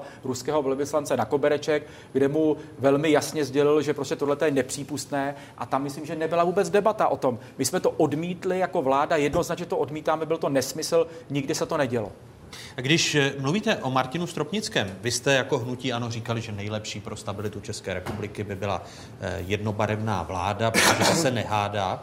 Teď jsme svědky eh, obvinování Karly Šlechtové a e, Martina Stropnického kvůli situace na obraně. Martin Stropnický v rozhovoru pro Lidové noviny řekl, ještě mi čouhali v místnosti paty a už jsem zaslechl svou nástupkyni, že bude všechno okamžitě podrobeno důkladnému auditu a kontrole. Říkám jsem si v tu chvíli, e, že snad nepřebírá rezort po nějakém, zda nepřebírá rezort po nějakém záškodníkovi, ale po místo předsedovi strany, za kterou kandidovala. Konec citátu.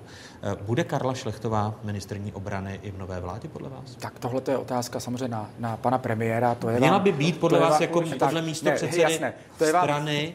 To je vám jasné, ale Karla Šlechtová, uh, víte, jste říkali, že vláda, ta vláda funguje jako tým. Tohle bohužel, teda ten obraz kalí, já, mě to mrzí, že, že se tohleto špinavé prádlo pere na veřejnosti. Uh, Karla Šlechtová je v tomhle tom, řekněme, výjimečná, tom, že ona je trochu, solita, trochu solitérní, bych řekl. Ona si bojuje za ty svoje věci někdy na, na 150% a tohle je ta odvrácená strana. Říkám, eh, opravdu si měla odpočinout. Eh, já si myslím, že čím více k tomu vyjadřuje, tím ve finále eh, to škodí. Jak Prospělo by situaci i... na ministerstvu obrany, aby ministerstvo obrany vedl někdo jiný, třeba současný ministr vnitra Metnar, než Karla Šlechtová? Váš osobní pohled, hmm. místo předsedy. Já vím, ale určitě, určitě nechcete, abych se, nebo chcete, ale já myslím, že si všichni pochopí, že se k tomu v této chvíli opravdu nemůžu, nemůžu vyjádřit.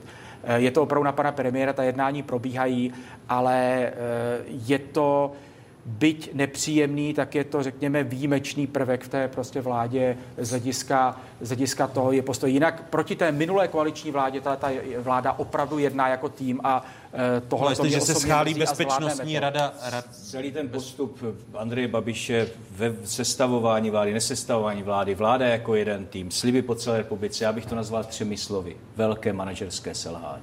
To není eh, pravda. Petr Fiala, eh, děkuji Ivanu Bartošovi, že byl hostem otázek a děkuji Richardu Brabcovi. Děkuji vám, pánové, za tuto diskuzi. Přepněte si na spravodajskou 24, kde pokračujeme v diskuzi. Téma překvapivého setkání vůdců Jižní a Severní Koreje došlo k němu v sobotu. Bezpečný a nebezpečný svět a postavení České republiky v něm. I o tom bude řeč také o Rusku a dezinformačních kampaních. Přijdou diskutovat ředitel, bývalý ředitel vojenského zpravodajství, bývalý diplomat Petr Pelc, historikové Igor Likeš z Univerzity v Bostonu a Martin Kovář z Univerzity Karlovy v Praze. Přepněte si, pokračujeme po stručných zprávách na 24.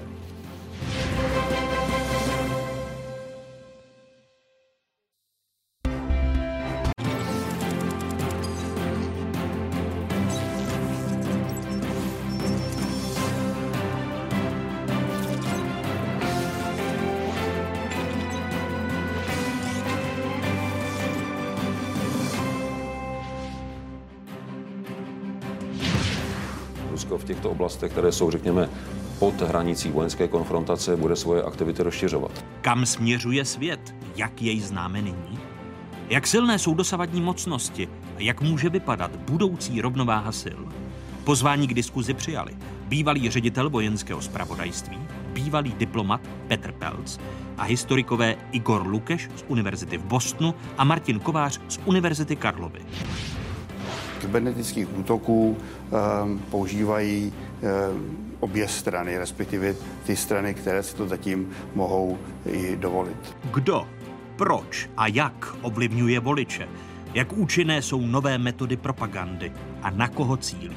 A odkud hrozí Evropě největší nebezpečí? I o tom ve druhé části pořadu. Témata, o kterých se po dnešních otázkách začne mluvit s nadhledem a v souvislostech. Ještě jednou vám všem divákům z Pravodajské 24 České televize hezké nedělní odpoledne. Setkají se nebo nesetkají? Toť otázka. Řeč je o plánovaném červnovém setkání amerického prezidenta Donalda Trumpa a severokorejského vůdce Kim Jong-una. V sobotu se po měsíci překvapivě opět setkali v demilitarizovaném pohraničním pásmu nejvyšší představitelé obou korejských států. Vrcholná schůzka lídrů Jižní a Severní Koreje se uskutečnila poté, co americký prezident Donald Trump v minulých dnech zrušil a pak opět připustil konání červnového samitu s vůdcem KLDR Kim Jong-unem. Well, many things can happen and a great opportunity lies ahead potentially. I believe that this is a tremendous setback for North Korea and indeed a setback for the world. I've spoken to General Mattis and the Joint Chiefs of Staff and our military, which is by far the most powerful anywhere in the world, that has been greatly enhanced recently, as you all know, is ready if necessary. Slova Donalda Trumpa dodejme, že vůdce KLDR se na sobotní schůzce se svým jeho korejským protějškem, znovu cituji, zavázal k úplné denuklearizaci korejského poloostrova. Eh, konec citátu. Dalšími hosty dnešních otázek jsou bývalý ředitel vojenského spravodajství, také bývalý diplomat Petr Pelc. Vítejte, hezký dobrý den. Dobrý den. Vítám historika Igore Lukeše z Univerzity v Bosnu. Děkuji, pane profesore, že jste v Praze. Dobrý den. A vítám i také historika, také profesora, tentokrát však z Univerzity Karlovy v Praze, prorektora Martina Kováře. Hezké nedělní odpoledne. Hezký den. Hezký den. Pane profesore, uskuteční či neuskuteční se ten summit? Dá se to vůbec odhadnout, když jeden den americký prezident summit ruší, posílá dopis severokorejskému lídrovi, abychom se druhý den dozvěděli, že neplatí to, co první den? Samozřejmě nemohu předpovědět, zda se to uskuteční nebo neuskuteční. A určitě obdivovatelé a tleskači pana prezidenta Trumpa by argumentovali, že tak on to právě chce. On právě chce vyjednávat na samé hraně každé situace, jestli mluví o cihlách pro mrakodrapy v New Yorku nebo o nukleárních zbraních eh, v Ázii, to je z jeho pohledu jedno a to samé. Jeho obdivovatelé by říkali, tak právě se to má dělat. To je právě to nové koště, které jsme chtěli přinést do mezinárodní politiky. Ale skutečnost je úplně jiná. Skutečnost je ta, že diplomacie, mezinárodní vztahy nejsou pro amatéry. A pan prezident se pokouší na základě svých zkušeností, když dřív vyjednával stavby někde v New Yorku, nebo koupy nějakého kasína v New Jersey, se pokouší používat stejné metody toho vyjednávání na hraně. Tohle nefunguje. A to, že Kim Jong-un ale e, udělal ten vstřícný krok, v sobotu se setkal, opravdu to nefunguje? Ale s kým se setkal? S jeho korejským protějškem a, a řekl, my se, chceme summit. A setkal se za zády prezidenta Trumpa, který o tom setkání ani vůbec nevěděl. On se o tom dozvěděl až z novin. Z jeho pohledu to je facka. Myslíte, že tedy dojde k, ke zmírnění napětí na korejském poloostrově, necháme-li stranou amerického prezidenta Donalda Trumpa a jeho politiku, která je proměnlivá? Z mého pohledu hrdinou celé, celé téhleté podivné příhody je Jižní Korea, protože to je právě jeho korejský prezident, který trpělivě dlouhou dobu ze zákulisí a diplomatickými prostředky, těmi prostředky, kterými se budují mezinárodní vztahy, při nejmenším od Westfálských dohod nebo od Vídeňského kongresu po poražce Napoleona, těmi stejnými prostředky neustále signalizoval Severní Koreji navzdory všemu iracionálnu, navzdory všemu totalitnímu systému a tak dále, že je kdykoliv ochoten s nimi jednat. Jak si, Petře Pelci, vypla- vykládat právě to, že jeden den je summit rušen, aby druhý den se svět dozvěděl, že přípravy summitu 12. června v Singapuru pokračují? Tak já bych řekl, že dos, dosud zatím bych souhlasil s každým slovem, které pan profesor řekl. A je to přístup Donalda Trumpa. E, musíme si uvědomit, že vlastně v těch politických mezinárodních jednáních tam nejde jenom o to, co se dojedná, ale jde zejména o to, že se vůbec e, jedná. To je klasický příklad toho e, dílu s Iránem. Tam bylo přece to, že Irán odstoupil od vývoje jaderné zbraně, není úplně prokazatelné v tom smyslu, že my totiž ani úplně přesně nevíme, jestli ho předtím vyvíjel, když se vstoupilo do toho jednání. Ale to, co bylo na tom velmi zásadní, bylo, že se na tom účastnili tři evropské země, to by ještě nebylo tak, ale Čína a Rusko. Naopak to byla spíš otázka těch evropských zemí a Ruska, které přispělo tím zásadním při tom otvírání tohohle z toho jednání. A vytvořilo to i pro Američany velmi výhodné já bych řekl, použil slova kanály, ale v angličtině to zní líp, eh, kanály pro vyjednávání neoficiální s Iránci. Byli propuštěni iránští eh, námořníci, kteří byli zajati. Od té doby už vlastně nebyli zajati, protože eh, dostalo se na to, na to, že byli schopni vyjednávat. Čili byla podpořena, byla podpořena ta ta umírněná část iránské společnosti. My víme velmi dobře, že Irán není tak strašnou zemí, jak se, jak se to podává. Je mnohem demokratičtější než třeba Saudská Arábie. E, postavení žen je tam mnohem lepší a je tam e, mladí lidé, dost často sympatizují se Západem. A všechno tohle bylo podpořeno tím, tím, co, tím vyjednáváním a nakonec završeno tím mezinárodním e, systémem, který byl Donald Trump přišel a protože rád vyjednává o cihlách tvrdě a hlavně protože ruší všechno to, co dokázal Obama, tak eh, prostě jsme se dostali k této situaci. Vrátím-li se ale k Severní a Jižní Koreji, tu strukturu dnešních otázek v této zahraničně politické části jsem zvolil podle eh, analýzy eh, Americké rady pro mezinárodní vztahy, která loni na sklonku roku označila Severní Koreu jako největší hrozbu pro, pro globální svět v roce 2018. Mm. Padne tato největší globální hrozba v letošním roce? Ne, ne, Tedy ne, dojde je... k denukle realizaci eh, korejského polostrova? Mm, ono se to těžko říká, ještě hůř uskutečňuje. Uh, tak, takže, Děkuju. takže, takže mm, my si musíme uvědomit, že ten mm, jednak vlastně válečný stav na Koreji stále trvá. Což otvírá dveře americké straně. Americká strana, prezident Trump eh, nebo kdokoliv, kdo eh, by vedl vyjednávání, tak může, může z ústupky počítat v tom smyslu, že nejdřív jakýmsi způsobem zajistí mír že na druhém, eh, čímž neoficiálně uzná existenci Severní Koreji, což dosud vlastně neexistuje, je nějakým způsobem uzná prezidenta. A to jsou všechno eh, věci, které musí být připraveno udělat Spojené státy.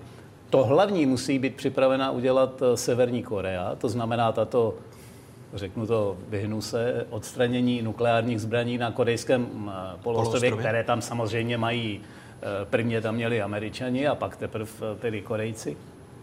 A za tímto účelem, ale musíme si uvědomit jednu věc totiž, že vlastně poučení pro severní Korejce jednak z bombardování Líbie, z překročení mandátu Rady OSN Líbie, zavraždění eh, Kadáfího, který se vzdal všech těchto eh, zbraní hromadného ničení nebo pokusů o jejich sestrojení. A následné, eh, následný jeho teda trudný konec. To je poučení. Severokorejští představitelé to velmi často zmiňují, že říkají, podívejte se, co se stalo Kadáfím před 14 dny Trump, nebo jak dlouho to je, odstoupil od té smlouvy s Iránem, už jsem to se u toho Iránu, ale pro ty Korejce je to samozřejmě memento, protože to jednání je velmi složité a z tohoto důvodu totiž. Eh, Korejci jsou nebezpečím pro svět, protože budují jadernou zbraň. Tedy severní Korejci. Eh, pardon, pardon. Severní Korejci budují jadernou zbraň a eh, Spojené státy jim vyhrožují, že budou, že budou nekompromisní a že provedou vojenský útok. Ale pro boha, ti Korejci mají tu jadernou zbraň právě proto, aby ty Američani nemohli provést tento, tento vojenský útok. Severní Korea tedy bude globální hrozbou i v roce 2019? Bez pochyby. Bez pochyby, se, ale... Ten letošní rok uh, tuto hrozbu nesníží. Je, je si třeba uvědomit, že ta situace eh, vlastně v loňském létě byla daleko patrně dramatičtější, než my jsme si kdokoliv uh, připouštěl. A uh, Opět bych řekl, že opravdu eh, úsilím eh, pana prezidenta Jižní Koreje, že se povedlo to hodně, hodně zmírnit. Martine? No, nesnad, že bych měl problém s tím, co pan profesor a pan generál říkají. Ale ještě některé věci je potřeba po mém soudu dodat. První věc. Eh, to, proč najednou severokorejský vůdce je ochoten jednat s Donaldem Trumpem, to je nepochybně kromě toho, co bylo řečeno, také důsledek vnitropolitické situace v Severní Koreji a ekonomické situace v Jižní Koreji, která je skutečně nesmírně komplikovaná. A potom eh, všichni tři, alespoň tak, jak jsem to načetl z prvních komentářů, všichni čtyři, jsme si vědomi toho, že Donald Trump je egocentrický biznismen, který dělá politiku po svém. Ale to neznamená, že ta nevypočítatelnost v posledním nebo předposledním Foreign Affairs, o tom byl vynikající text, to neznamená, že nemůže vyvolat u severokorejského vůdce pocit, že teď se může stát opravdu všechno a že tenhle faktor může přispět k tomu, že je ochoten najednou si s americkým prezidentem sednout. Jo? Já ale, nepo... ale z těch Neříkám, dnešních že vyjádření, se, pardon, že, že to vstupuji se- do vaší řeči, Ano. z těch dnešních vyjádření jeho korejského prezidenta, tak eh, jeho korejský prezident před několika desítkami minut prohlásil. Kim Jong-un má obavy, zda jeho země může dověřovat Spojeným státům americkým, že dodrží svůj slib a ukončí nepřátelské vztahy se Severní Koreou a poskytnou bezpečnostní záruku v případě jaderného odzbrojení eh, korejského poloostrova. Takže je tam poměrně velká míra nedůvěry a proto asi došlo k té sobotní schůzce. O tom určitě je řeč, ale eh, vycházet z toho, co říká eh, severokorejský vůdce, a nakolik, otázku bych položil opačně, nakolik můžeme důvěřovat severokorejskému vůdci. Chci jenom říct, že eh, jakkoliv kroky Donalda Trumpa na poli zahraniční politiky jsou nebo mohou působit jako amatérské, neznamená to, a, a sebestředné etc., neznamená to, že nemohou mít efektivní dopad. A tohle může být jeden, z- tohle může být jeden z příspěvků toho, proč po tolika letech a proč po tolika letem úsilí jeho korejského prezidenta, o kterém jsme mluvili najednou, nikoli v Obamovské éře, ale najednou teď v Trumpovské éře, taková schůzka je možná a proč se tahle jednání rozebíhají. Může se výrazně snížit podle vás eh, riziko hrozby eh, ze strany Severní Koreje globální bezpečnosti v letošním roce? Tady sdílí, myslím, Skepsi. pohled pana Generála a jeho skepsy. Pane profesore, vy také? No určitě, také jsem skeptický a jenom bych dodal k tomu, co říkal pan kolega.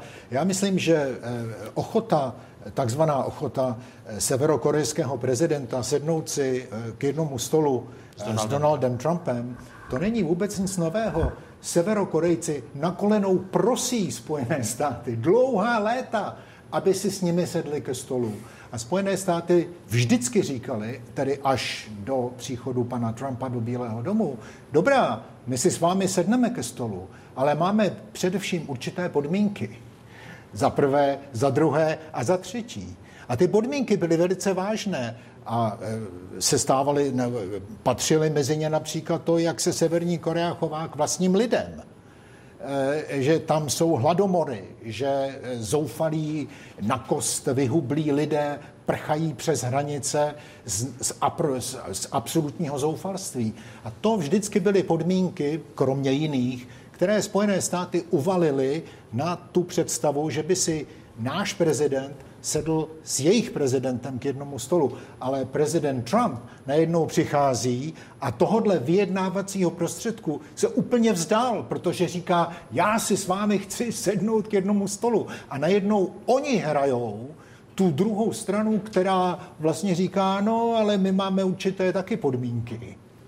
Jestli to není tím, že ta situace je mnohem vyhrocenější, než byla, a ta schůzka najednou je aktuálnější, než byla v minulých eh, 10 nebo 15 letech třeba.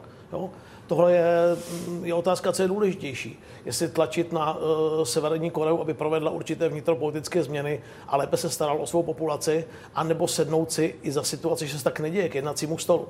To je velká otázka. Výsledkem uskuteční se červnový summit mezi Spojenými státy americkými a Severní Koreou, rozumějme Donaldem Trumpem a Kim Jong-unem, tak výsledkem bude to, že se jenom setkají.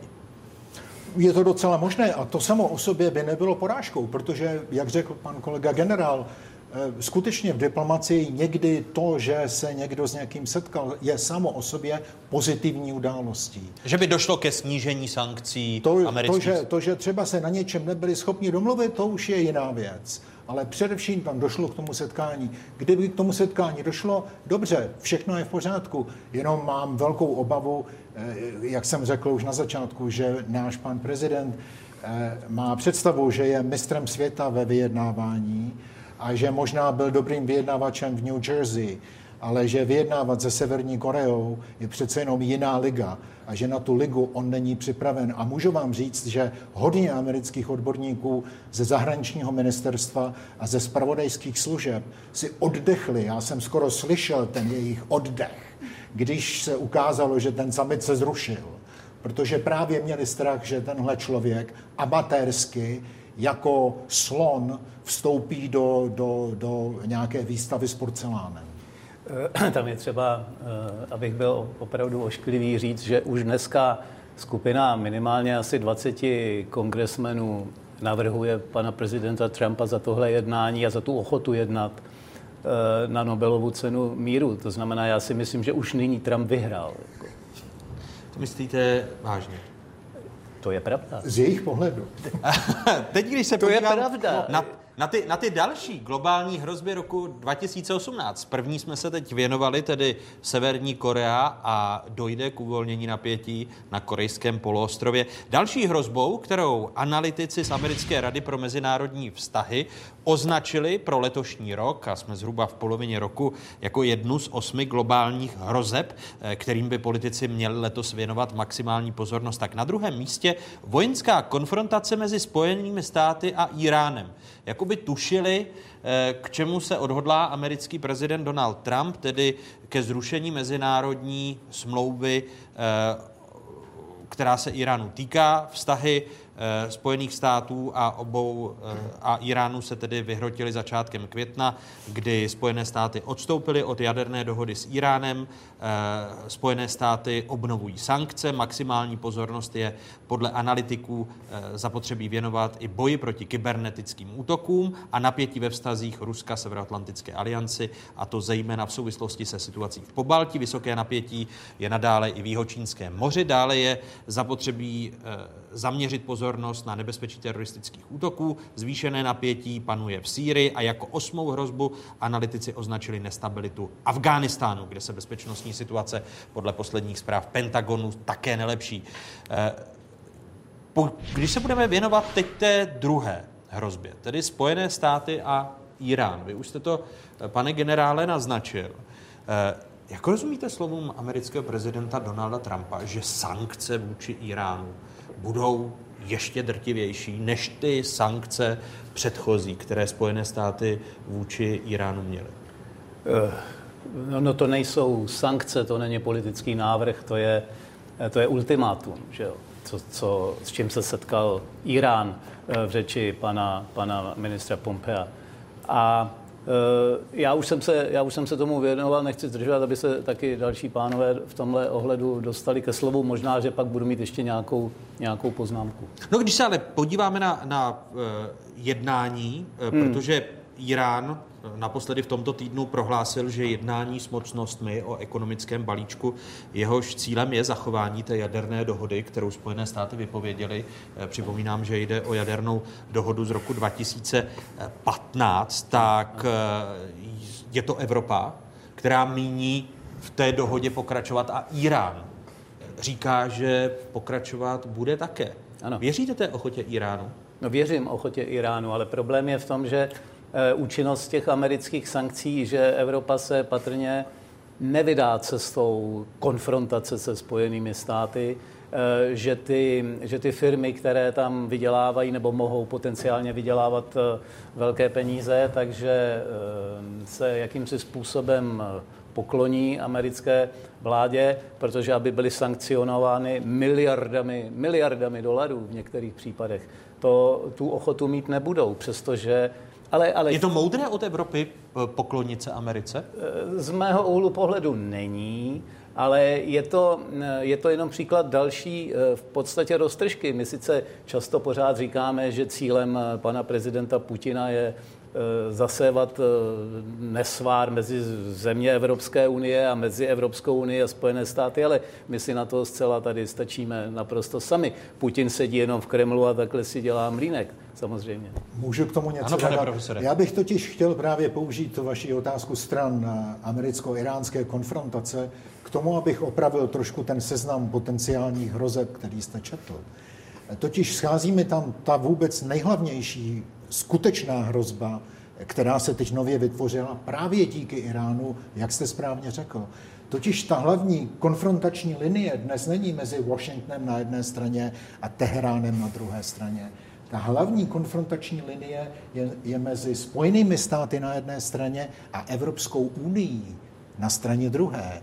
A právě když se dva hádají, třetí se směje a tenhle třetí smějící se, tercius gaudens, jsme myslím, že říkali na gymnáziu, je pan Putin, který sedí v Kremlu a takhle se z toho raduje, protože vidí právě zeslabení transatlantických vztahů a všech těch institucí, které předchůdci pana prezidenta Trumpa v Bílém domě 75 let trpělivě budovali. Chytří lidé, vlastenci, poctiví lidé, kteří se poučili z toho katastrofálního konce první světové války. Kdybych si vás dovolil si, poopravit. Uděláme vy, to jinak. Vy si, pane profesore, nemyslíte, že možná Vladimír Putin eh, dělá ten mlínek, jak tady naznačoval pan generál, ale že zároveň má těžké spaní, protože i na Putina je to v souvislosti s Trumpovou politikou moc. Asi víte, nač naráží? Já na myslím- to, že, že je v Putinově zájmu, aby se odstupovalo od té dohody s Iránem z roku 2015? No, eh, já myslím, že to je eh, taková marginální záležitost, ale že ten hlavní cíl bylo rozbít americko-evropské spojenectví. A, a po, pochopte, kancléřka Merklová už dvakrát řekla, musíme se naučit žít v novém světě. Západ, jak jsme ho dosud chápali, tedy instituce, kterou vlastně vede a inspiruje a brání Amerika, ten západ přestal existovat. A Velká Británie, Francie, Německo se dnes učí jednat v tomhle novém, chovat se nějak jinak, eh, v tomhle novém světě, který vytvořil pan prezident Trump tím, že si vyslechl názory Evropanů na pařížské dohody, vyslechl si názory Evropanů na tarify, vyslechl si názory Evropanů na iránskou dohodu a udělal přesně opak toho, o co ho prosili. A v tomhle novém světě se teď vytvořila nová konfrontační linie, Amerika na jedné straně, Evropská unie na druhé a Putin se plác, plácá do kolen, jakou z toho má velikou radost. Vy kdybyste tedy sestavoval žebříček těch hrozeb, nebo ho aktualizoval, protože tyto hrozby byly zveřejněny v roce 2017 na sklonku roku, tak byste na první místo dával konfrontaci Spojené státy a Evropa. No určitě ne koncem roku 17, ale po té 11-minutové 11-minutové tyrádě, kterou pan prezident přednesl, načež potom odstoupil od iránské dohody. Od té doby skutečně došlo k jasně nové, nové situaci, protože představte si, že Francie se tak ponížila, že poslala svého prezidenta na doslova festival lásky ve Washingtonu. S prezidentem Trumpem se nemohli přestat držet za ruce, poklepávali se po ramenou, dokonce si masírovali ramena. Člověk měl strach, aby tam nedošlo k intimnostem. A, a pak eh, Trump udělal přesně opak toho, o co ho Macron prosil. A samozřejmě Boris Johnson taky tam byl a prosilo to též. Merkelová tam byla taky, i když ta se chovala podstatně distinguovaněji a myslím, že byla mnohem skeptičtější než, než její francouzský kolega. Ale výsledkem byl přesně opak toho, oč Evropané tam téměř na kolenou prosili. A já myslím, že to pro ně je strašlivá, strašlivé zklamání. Několik poznámek k tomu, co jsem s velkým zájmem poslouchal. První, abychom se nenechali zaslepit antipatiemi vůči Donaldu Trumpovi natolik, že to všechno budeme vidět jenom tímhle prismatem. První poznámka. Druhá. Nepřeceňoval bych evropsko-americkou roztažku. Měli jsme ji tu od roku 1945 několikrát, často dramatičtější suezká krize, ku příkladu a podobně. To je další věc. Třetí. Irán, vracím se k tématu, které si otevřel. Uh, nepadlo tady totiž dneska vůbec ještě jediné slovo. Izrael. To s tím velmi úzce souvisí. Nevím, jestli pan profesor už nebo pan generál mluví o tom, jak Irán je jiný, než jak se líčí v médiích a jak je prezentovaný jako veliká hrozba. Ale ti mladí lidé v kavárnách, ani pan prezident Iránu, ani ti další nejsou ti decision makers v případě Iránu. To jsou ajatoláhové a jejich politika vůči Iránu a vůči, a vůči eh, velkému satanovi Spojeným státům a vůči malému satanovi, vůči Izraeli jednoznačná. Usilují o likvidaci Izraele, dělají k tomu, podnikají k tomu všechny možné kroky. Ostatně je to země, kde se opakovaně konala soutěž o nejlepší karikaturu spochybňující holokaust. Je to země, která dneska je prostřednictvím Hezbollahu velmi aktivní v Sýrii, je na, je na izraelských hranicích. To je jeden z důvodů, proč je Irán uh, tou velikou hrozbou, jeden z důvodů, proč je tou velkou hrozbou, kterou je.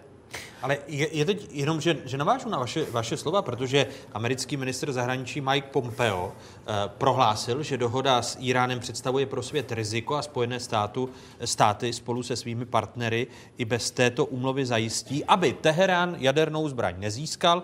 Při představování nových zásad americké zahraniční politiky Pompeo pronesl i tato slova. The sting of sanctions will be painful if the regime does not change its course from the unacceptable and unproductive path it has chosen to one that rejoins the League of Nations. These will indeed end up being the strongest sanctions in history when we are complete. I will work closely with the Department of Defense and our regional allies to deter Iranian aggression. We will work to prevent and counteract any Iranian malign cyber activity. We will track down Iranian operatives and their Hezbollah proxies, proxies operating around the world, and we will crush them.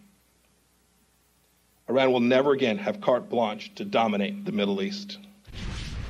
Slova amerického ministra zahraničí Pompea. A tady jsem chtěl právě navázat na to, zda právě nebudou mít teď navrh Iránu, když tady pan generál mluvil o situaci v Iránu, navrh ty konzervativní síly. A ta situace se odstoupením Američanů od té dohody výrazně, výrazně vyostří. Ale oni mají navrh od 79. roku soustavně konzervativní a, jistě. síly. A představa, že to, že to civilní prezident nějakým dramatickým způsobem ovlivňuje, není pravda. Klíčovou figurou je byl Chomejný a pak Hamenejí a další atoláhové a jejich postoj je neměný bez ohledu na to, jak moc, eh, se volí, jak moc radikální prezident se volí či nevolí. K té dohodě, protože tam jste začal ostatně svoji otázku ta otázka nestojí tak, jestli Iránci plní dohodu nebo neplní, ale, a to je jeden z argumentů americkému, americké strany, které já z části rozumím, jak je ta dohoda napsaná.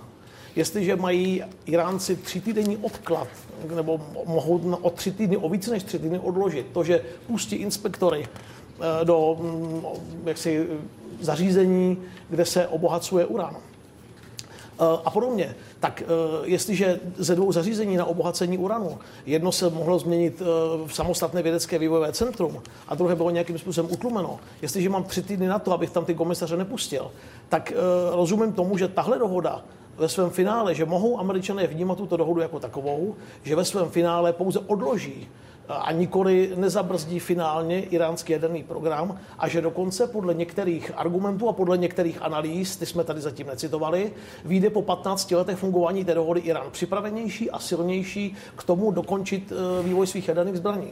Jak to ve skutečnosti je, asi nikdo z nás neví, ale to, že ta dohoda, eh, to, že ta dohoda eh, nemusí být úplně jednoznačně nevýhodná pro Irán, proto ji také podepsal, proto ji také respektuje, to je pro mě relevantní argument. My když se podíváme ještě na ty body dohody, bavíme se o dohodu šesti mocností s Iránem.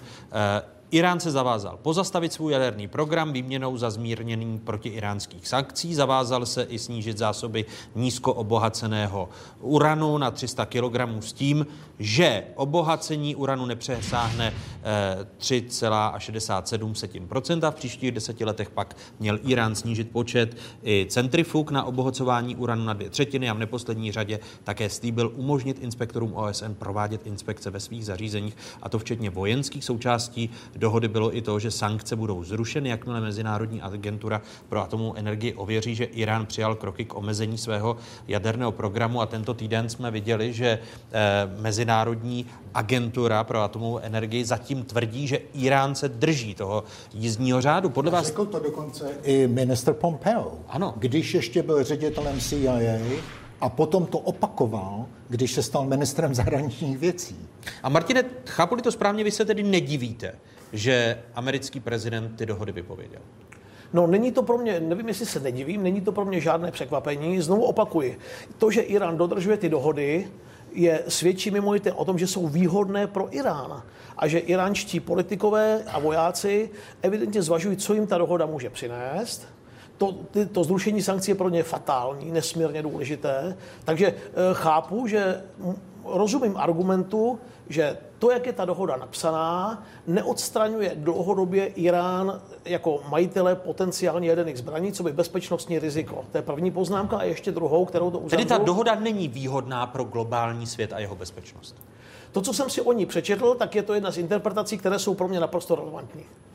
Pane Já bych chtěl říct, že si myslím, že jestliže nějaký stát podepíše nějakou dohodu, která vytváří systém, jakýsi mezinárodní, no tak musí mít pocit, že nějakým způsobem jsou jeho eh, národní zájmy zaručeny. I když ne třeba komfortně, stoprocentně, a když několik států podepíše takovou dohodu, tak vždycky se jedná o kompromisy. Obecně řečeno, pokud já vím, tohle je nejtvrdší dohoda, nejtvrdší kontroly se prováděly v Iránu a vždycky s výsledkem, že Irán ty eh, dohody dodržuje. Co se týče třech neděl, bože můj, existují spravodajské způsoby, jak po třech nedělích eh, zjistit, jestli se tam dělo něco takto nezákonného, naprosto stoprocentně. Takže si myslím, že to naprosto v tomto ohledu stačí. Ta dohoda není samozřejmě stoprocentní, ale je to to, co se v politice přece v mezinárodních eh, stazích říká umění možného. Jenom jsem chtěl dodat, že tu dohodu nenapsali nějací amatéři. Tu, tu dohodu napsali odborníci, lidé, kteří rozumí zbraňovým systémům, lidé, kteří vědí, co to je obohacovat uran, lidé, kteří vědí, co to jsou centrifugy. A trvalo jim 12 let tuhle smlouvu vyjednat. A já naprosto chápu, že eh, pan kolega tady říká, že ta smlouva je nedokonalá. A ta smlouva je nedokonalá v mnoha ohledech, zejména proto, že nemluví například o balistických střelách. Ale problém je v tom, že Irán je země, která má 80 milionů obyvatel a taková země si nenechá diktovat, jestli může nebo nemůže vyrábět balistické, balistické rakety. Já bych ještě, ještě dodal, že samozřejmě například pouze Saudská Arábie vydává pětkrát tolik na zbrojení než Irán, její úhlavní e, nepřítel. A e, Irán si ještě bolestivě pamatuje válku v, od roku 80 s Irákem do roku 88. E, takže pro ně, pro z vojenského úhlu pohledu, pro Irán je vývoj těch balistických raket naprosto základní a stěžejní otázkou. Nikdy by neustoupili, kdyby... A proto ta dohoda prostě byla vyjednaná tak, jak byla vyjednaná a najednou teď jako říct, a ta dohoda neobsahuje to nebo neobsahuje ono a tím pádem my prostě od ní odstupujeme, je forma eh, neserióznosti. On, uh Americký minister zahraničí Mike Pompeo představil tento týden 12 požadavků, jejich splněním Spojené státy podmiňují zmírnění nebo zrušení protiiránských sankcí, eh, které se tedy uvolují na Irán s vypovězením té dohody. Eh, Irán musí mimo jiné zcela skoncovat s obohacováním uranu, eh, které v omezeném měřítku dohoda z roku 2015, o které se tady bavíme, umožňuje. Další podmínkou je povolení přístupu nezávislých inspektorů do iránských zařízení pracujících s nukleárním materiálem. Rovněž musí Irán úplně stáhnout své síly ze Sýrie, přestat podporovat rebely v Jemenu či hnutí Hizbalách v Libanonu. Washington rovněž požaduje, aby iránský režim propustil všechny uvězněné Američany či změnil přístup vůči svým obyvatelům. A v tomto týdnu tedy jsme se také dozvěděli další podrobnosti, které se týkají dopadů těch protiiránských sankcí ze strany Spojených států amerických. Ty sankce se týkají bank, ropného průmyslu, automobilovek nebo strojírenství. Jaký dopad budou mít, pane generále, ty sankce? Ty jsou nerealizovatelné. Samozřejmě takhle, jak je to, takhle, jak je to pojato. Eh, například mě, eh, musím říct, eh, že se neohládnu, abych neřekl, co kdyby na tento požadavek Spojených států Iránci řekli, že stáhnou Hezbalách ze Sýrie spolu s americkými vojsky ze Sýrie.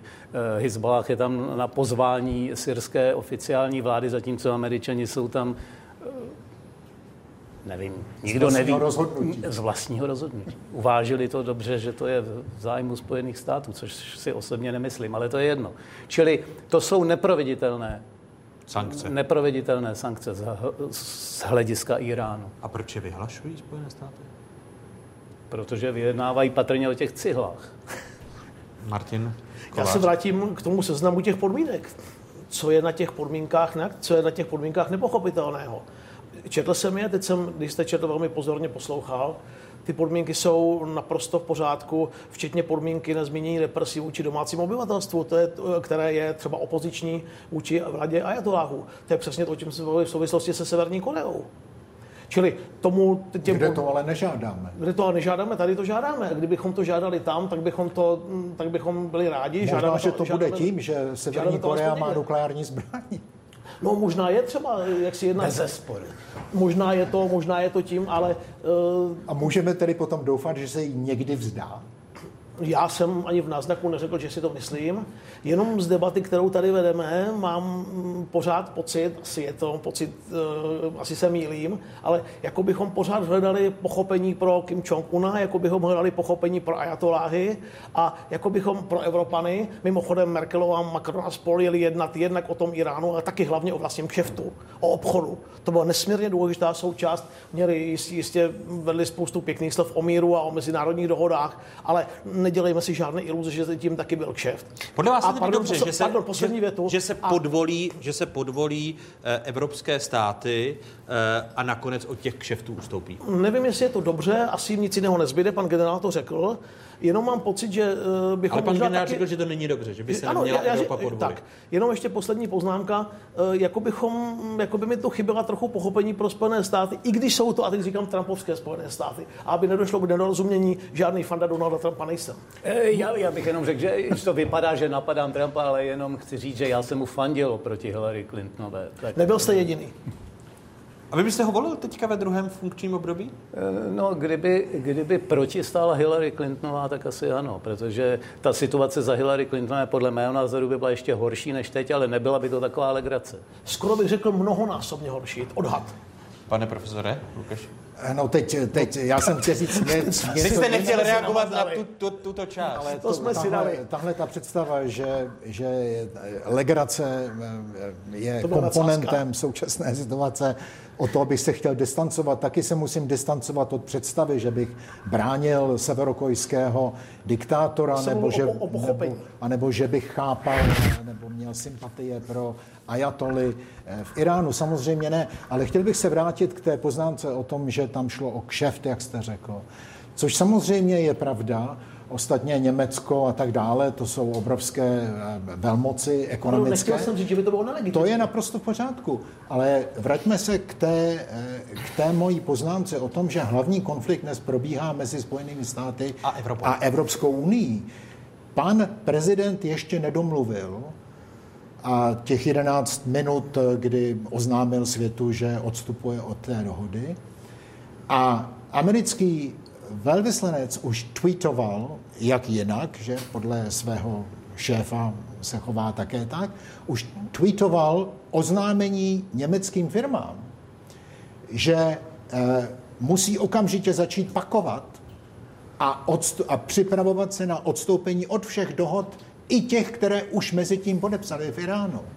A John Bolton, což je teď nový Trumpův šílenec, poradce pro mezinárodní, pro, pro mezinárodní bezpečnost, ten dokonce řekl, že dává německým firmám 90 až 180 dní na to, aby se úplně stáhly a když se nestáhnou, strašné sankce.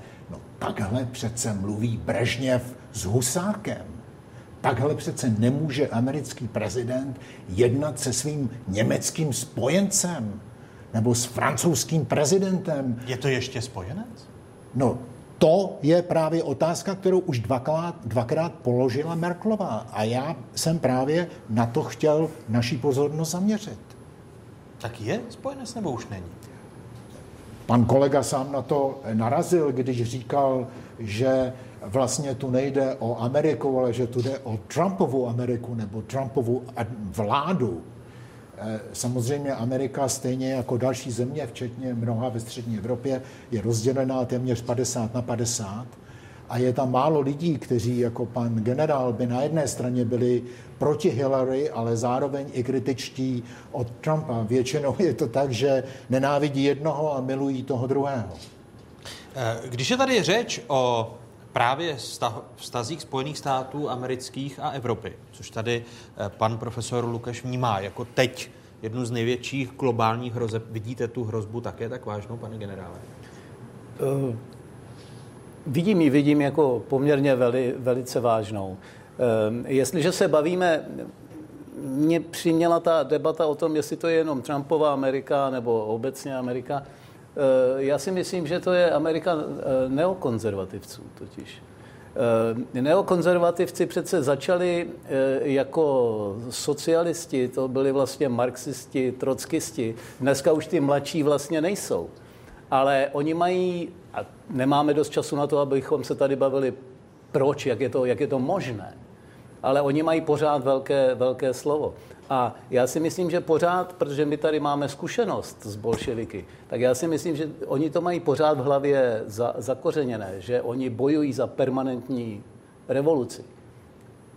Oni bojují za permanentní revoluci, situace, svět se nám přepoloval. Dneska, eh, ať už si myslíme cokoliv, tak v Moskvě sedí lidé, kteří jsou realističtí politici. Hájí zájmy Ruska. To, ty jsou nějaké. O tom bychom... A hlavně sebe sama sebe a sama. svých bankovních účtů. A, a agresi co si, ale hájí zájmy, zájmy Ruska. Je to realistická, logická, eh, logická uh, politika. Když jsem byl v Afghánistánu, tak jsem si uvědomil, že ruská zahraniční politika je velice dobrá. Má jednu velkou vadu, totiž že je jako počítač. Ona je naprosto vypočítatelná, protože je tak logická, že, že je vypočítatelná. Čili tam sedí realisté, já se odvážím říct typu Kissingera a Nixona, ale, ale ve Spojených státech, ve Washingtonu, sedí, sedí trockisti. A pořád mají pořád mají permanentní revoluci. Dneska si, já si myslím, u nás se budou muset komunisti začít učit uh, jíst hamburgery a demokratická pravice by měla začít zkoušet pít vodku, aby, aby, aby se tak jako zvykli. Martin Kovář. Předpokládám, že pan generál žartuje. Trocky se kandidoval ve francouzských volbách dostal skoro 20%. A pokud o levičáky, tak to byl jiný americký kandidát na prezidenta, eh, se kterým mimochodem měla Hillary Clintonová co dělat, což byl indikátor, když nezmůže tohohle pána, tak eh, jak to potom může vypadat s Donaldem Trumpem. Znova to musím říct. Nepřeceňoval bych eh, roztržku v evropsko-amerických vztazích. Není to v západoevropských vztazích. Není to poprvé. Netýká se to všech, úplně všech evropských zemí. Ostatně za chvilku bude podzim, za dva roky nemusí být Donald Trump v Bílém domě. Paní Merkelová už dávno nemusela být německou kancléřkou a dlouho jistě nebude. Eh, ta budoucnost je naprosto otevřená. Americké volby, Brexit, italské volby nás poučili o tom, že ti, kteří jsou dneska politickými lídry na obou stranách Atlantiku, tu zítra nemusí být. A opakují znova, po Brexitu a po Trumpovi už skoro nic není nemožné. A ty vztahy se budou nějak vyvíjet že teď jsou špatné a že se někteří američtí ministři, byť bych nevolil výraz šílenec, chovají razantně a na poměry Evropanů, řekl bych, eh, podivně, tak to je jistě pravda. Na druhé straně rozumím třeba Američanům, že chápou jako podivné chování Evropanů nedodržování tak elementárních věcí, jako dodržování příspěvků na obranu v rámci NATO a podobně. Vy jste teď zmínil Severoatlantickou alianci, to je další téma. Eh, a v tom žebříčku hroze pro letošní rok, který vydala Americká rada pro mezinárodní vztahy, eh, kybernetické útoky a napětí ve vztazích Ruska a Severoatlantické aliance jako další globální bezpečnostní riziko v tomto roce. Rusko je nešťastné eh, ze současného světového řádu, založeného na západním typu liberálních demokracií a snaží se ho změnit. To jsou slova předsedy vojenského výboru Severoatlantické aliance armádního generála Petra Pavla. Podle něj se Rusko vůči NATO eh, snaží využívat prostředků hybridní války, eh, zejména propagandu, kterou šíří v klasických médiích i na sociálních sítích. Tady jsou Pavlova slova. Russia seeks to shape audiences' perceptions uh, of NATO and the West, our objectives and our actions. It uh, does so on a variety of platforms television, radio, print, social media.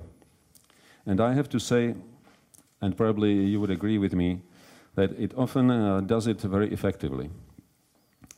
For the audience uh, that is uh, mostly used to consuming news uh, from headlines and from shortcuts, such a prefabricated information might appear correct and legitimate. Slova generála Petra Pavla, předsedy vojenského výboru Severoatlantické aliance, když jste, pane generále, vymluvil o vypočitatelnosti Ruska. Patří k té vypočitatelnosti Ruska i to, že umí nejlépe využívat ty hybridní nástroje? Že je dobré ve vedení hybridní války? Rusko je bez zesporu asi dobré ve vedení hybridní války, ale Rusko přeci není jediné. Já myslím, že to je, že eh, propagandu nebo mm, ovládání, jakýsi management, management informací, to dělají všechny státy. Já si myslím, že v nich vynikají eh, spojené státy, ale navíc, navíc eh, tady je jedna situace podstatná a to je rozvoj technologií. My a, a na, na jedné straně a monopolizace všeho na straně druhé. Eh, já jsem se na internetu setkal vlastně s informací o tom, že ještě roku 83 90% amerických sdělovacích prostředků zpravovalo asi 50 eh, společností. Roku 2011 už to bylo, a já nevím, jak to dnes, ale roku 2011 těch 90% zpravovalo 6 firm, eh, mezi tím asi dvě, tam psali 232 eh, generálních ředitelů. To znamená, těchto z těch 200 lidí a 6 firm ovládá 90% zpravodajství a médií eh, ve Spojených státech a ze Spojených států se to samozřejmě do, celé, do, celé, eh, do celého křesťanského západního světa promítá, promítá dál. A samozřejmě, že je velký, velký hm, hybridní společnost, která si rozumí velmi dobře, to znamená tyto, tyto firmy, eh, které provádějí, řídí média, vojensko-průmyslový komplex ve Spojených státech, veškeré think tanky a takovéhle záležitosti. Takže to je na jedné straně. A na druhé straně rozvoj technologií internet, eh, sociální sítě, kde si každý může napsat eh, vlastně všecko, co, co chce, od těch úsměvných eh, že si koupíte láhe vína, něco napíšete, druhý den se nestačíte sám divit, co jste napsal, až po to, že tam někdo Rusko, Čína, Irán, Spojené státy, kdokoliv, eh, provádí jakousi, buď to, buď to biznis, anebo, anebo propagandu. Když už byla řeč o Rusku a poprvé pan generál Pavel mluvil o Rusku a máme ruské téma, slyšeli jsme, jak je racionální a profesionální a vypočítatelná ruská zahraniční politika. Nezapomeňme na to, že to je 18 měsíců, co prezident Putin řekl, těch posledních 25 let je potřeba revidovat ve střední a jihovýchodní Evropě. To bylo špatně. Je třeba to revidovat. Tak jenom příspěvek k debatě o ruské zahraniční politice a jejich dlouhodobých cílech. Což bez sporu souvisí i s českou diskuzí. A to se nás velmi úzce O, o tom, zda se má navyšovat nebo má být česká přítomnost v Pobaltí. Přesně tak. A, a to, co sledujeme teď při vyjednávání o vzniku současné české vlády. Můžu ale krátce reagovat Určitě, na to, co řekl pan generál. Mám velkou radost, že jste řekl, co jste řekl protože nechci, aby se tu vytvořil dojem, že my dva jsme se nějak spekli proti vám. S velkou radostí mohu říct, že jsem konečně slyšel slovo, s kterým mohu nesouhlasit, pane generále. Máte samozřejmě pravdu, že mnohé země mají možnost eh, fungovat v kybernetickém prostředí a nějakým způsobem eh, to zneužívat. Ale zase, a, a jmenoval jste například Spojené státy jako, jako jednoho z vůdců. Ale zásadní rozdíl mezi Ruskem a Spojenými státy je v tom, že Spojené státy by tohle používali v případě války, nebo to používají v případě bojových operací v Syrii a podobně. Zatímco Rusko to použilo na civilní cíle. Co udělalo Rusko vůči americkým volbám v letech 2015 a 2016, generál Hayden, což byl generál, velitel jednak National Security Agency a potom i ředitel CIA, řekl, že co Rusko udělalo vůči americkým volbám v roce 2015-2016, je porovnatelné s teroristickými útoky z 11. září. V tom smyslu, že Spojené státy byly napadeny na nepředvídatelném místě, na zranitelném místě a zcela nečekaným prostředkem. Nevypovídá to o neschopnosti Spojených států? No pokud tak jsou tato vypovídá slova to o neschopnosti Spojených států tak, jako o neschopnosti Spojených států vypovědělo to, že došlo k teroristickým útokům 11. září, protože nikdo nevěděl, že s nějakým řezákem na, na krabice, což byl ten nástroj, který teroristé použili, lze unést letadla, kterými potom způsobíte katastrofu, která způsobí víc obětí než japonský útok na Pearl Harbor.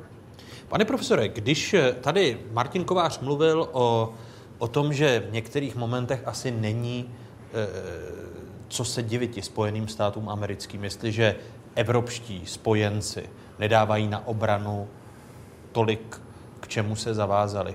E, není to problém i právě Evropy, že sama rozmělňuje spojenectví se spojenými státy a není možné to přičítat Samozřejmě. vámi oblíbenému Donaldu Trumpovi? Samozřejmě, samozřejmě že, že Evropané musí přijmout zodpovědnost za vlastní obranu v mnohem větší míře, ale zároveň musíme to všechno chápat v kontextu konce studené války, kdy došlo k zásadnímu rozšíření NATO a e, zároveň e, k, k, k, k, ke zmizení historickému odchodu ze scény Sovětského svazu, toho hlavního nepřítele. A proto celkem chápu, že Španělsko nebo Portugalsko e, začalo dramaticky zaostávat v, v tom, jak přispívají na, na obranu. Oni to možná dělali už během studené války.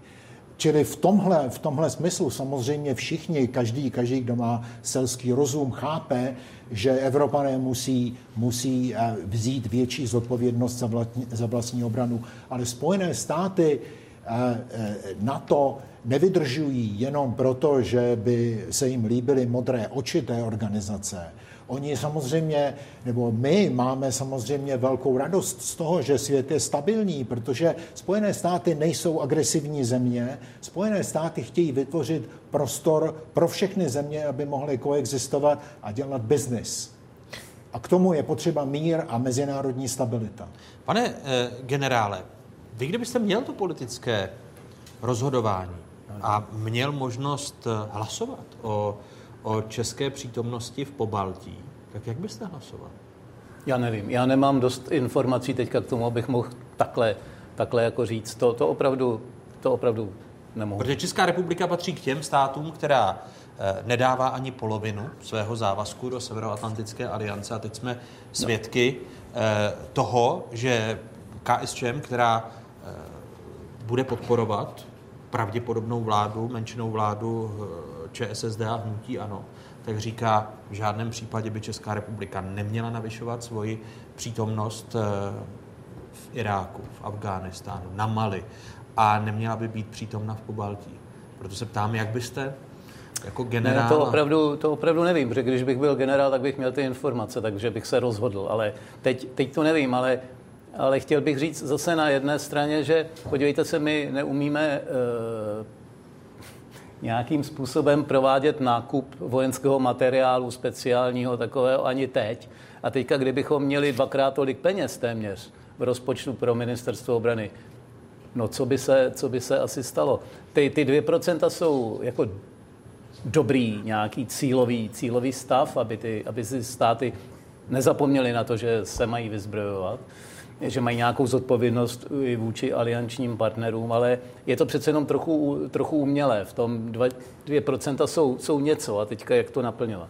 Martin Kovář. Eh, pokud o to, co bychom dělali s těmi penězi, budeme se toho muset naučit.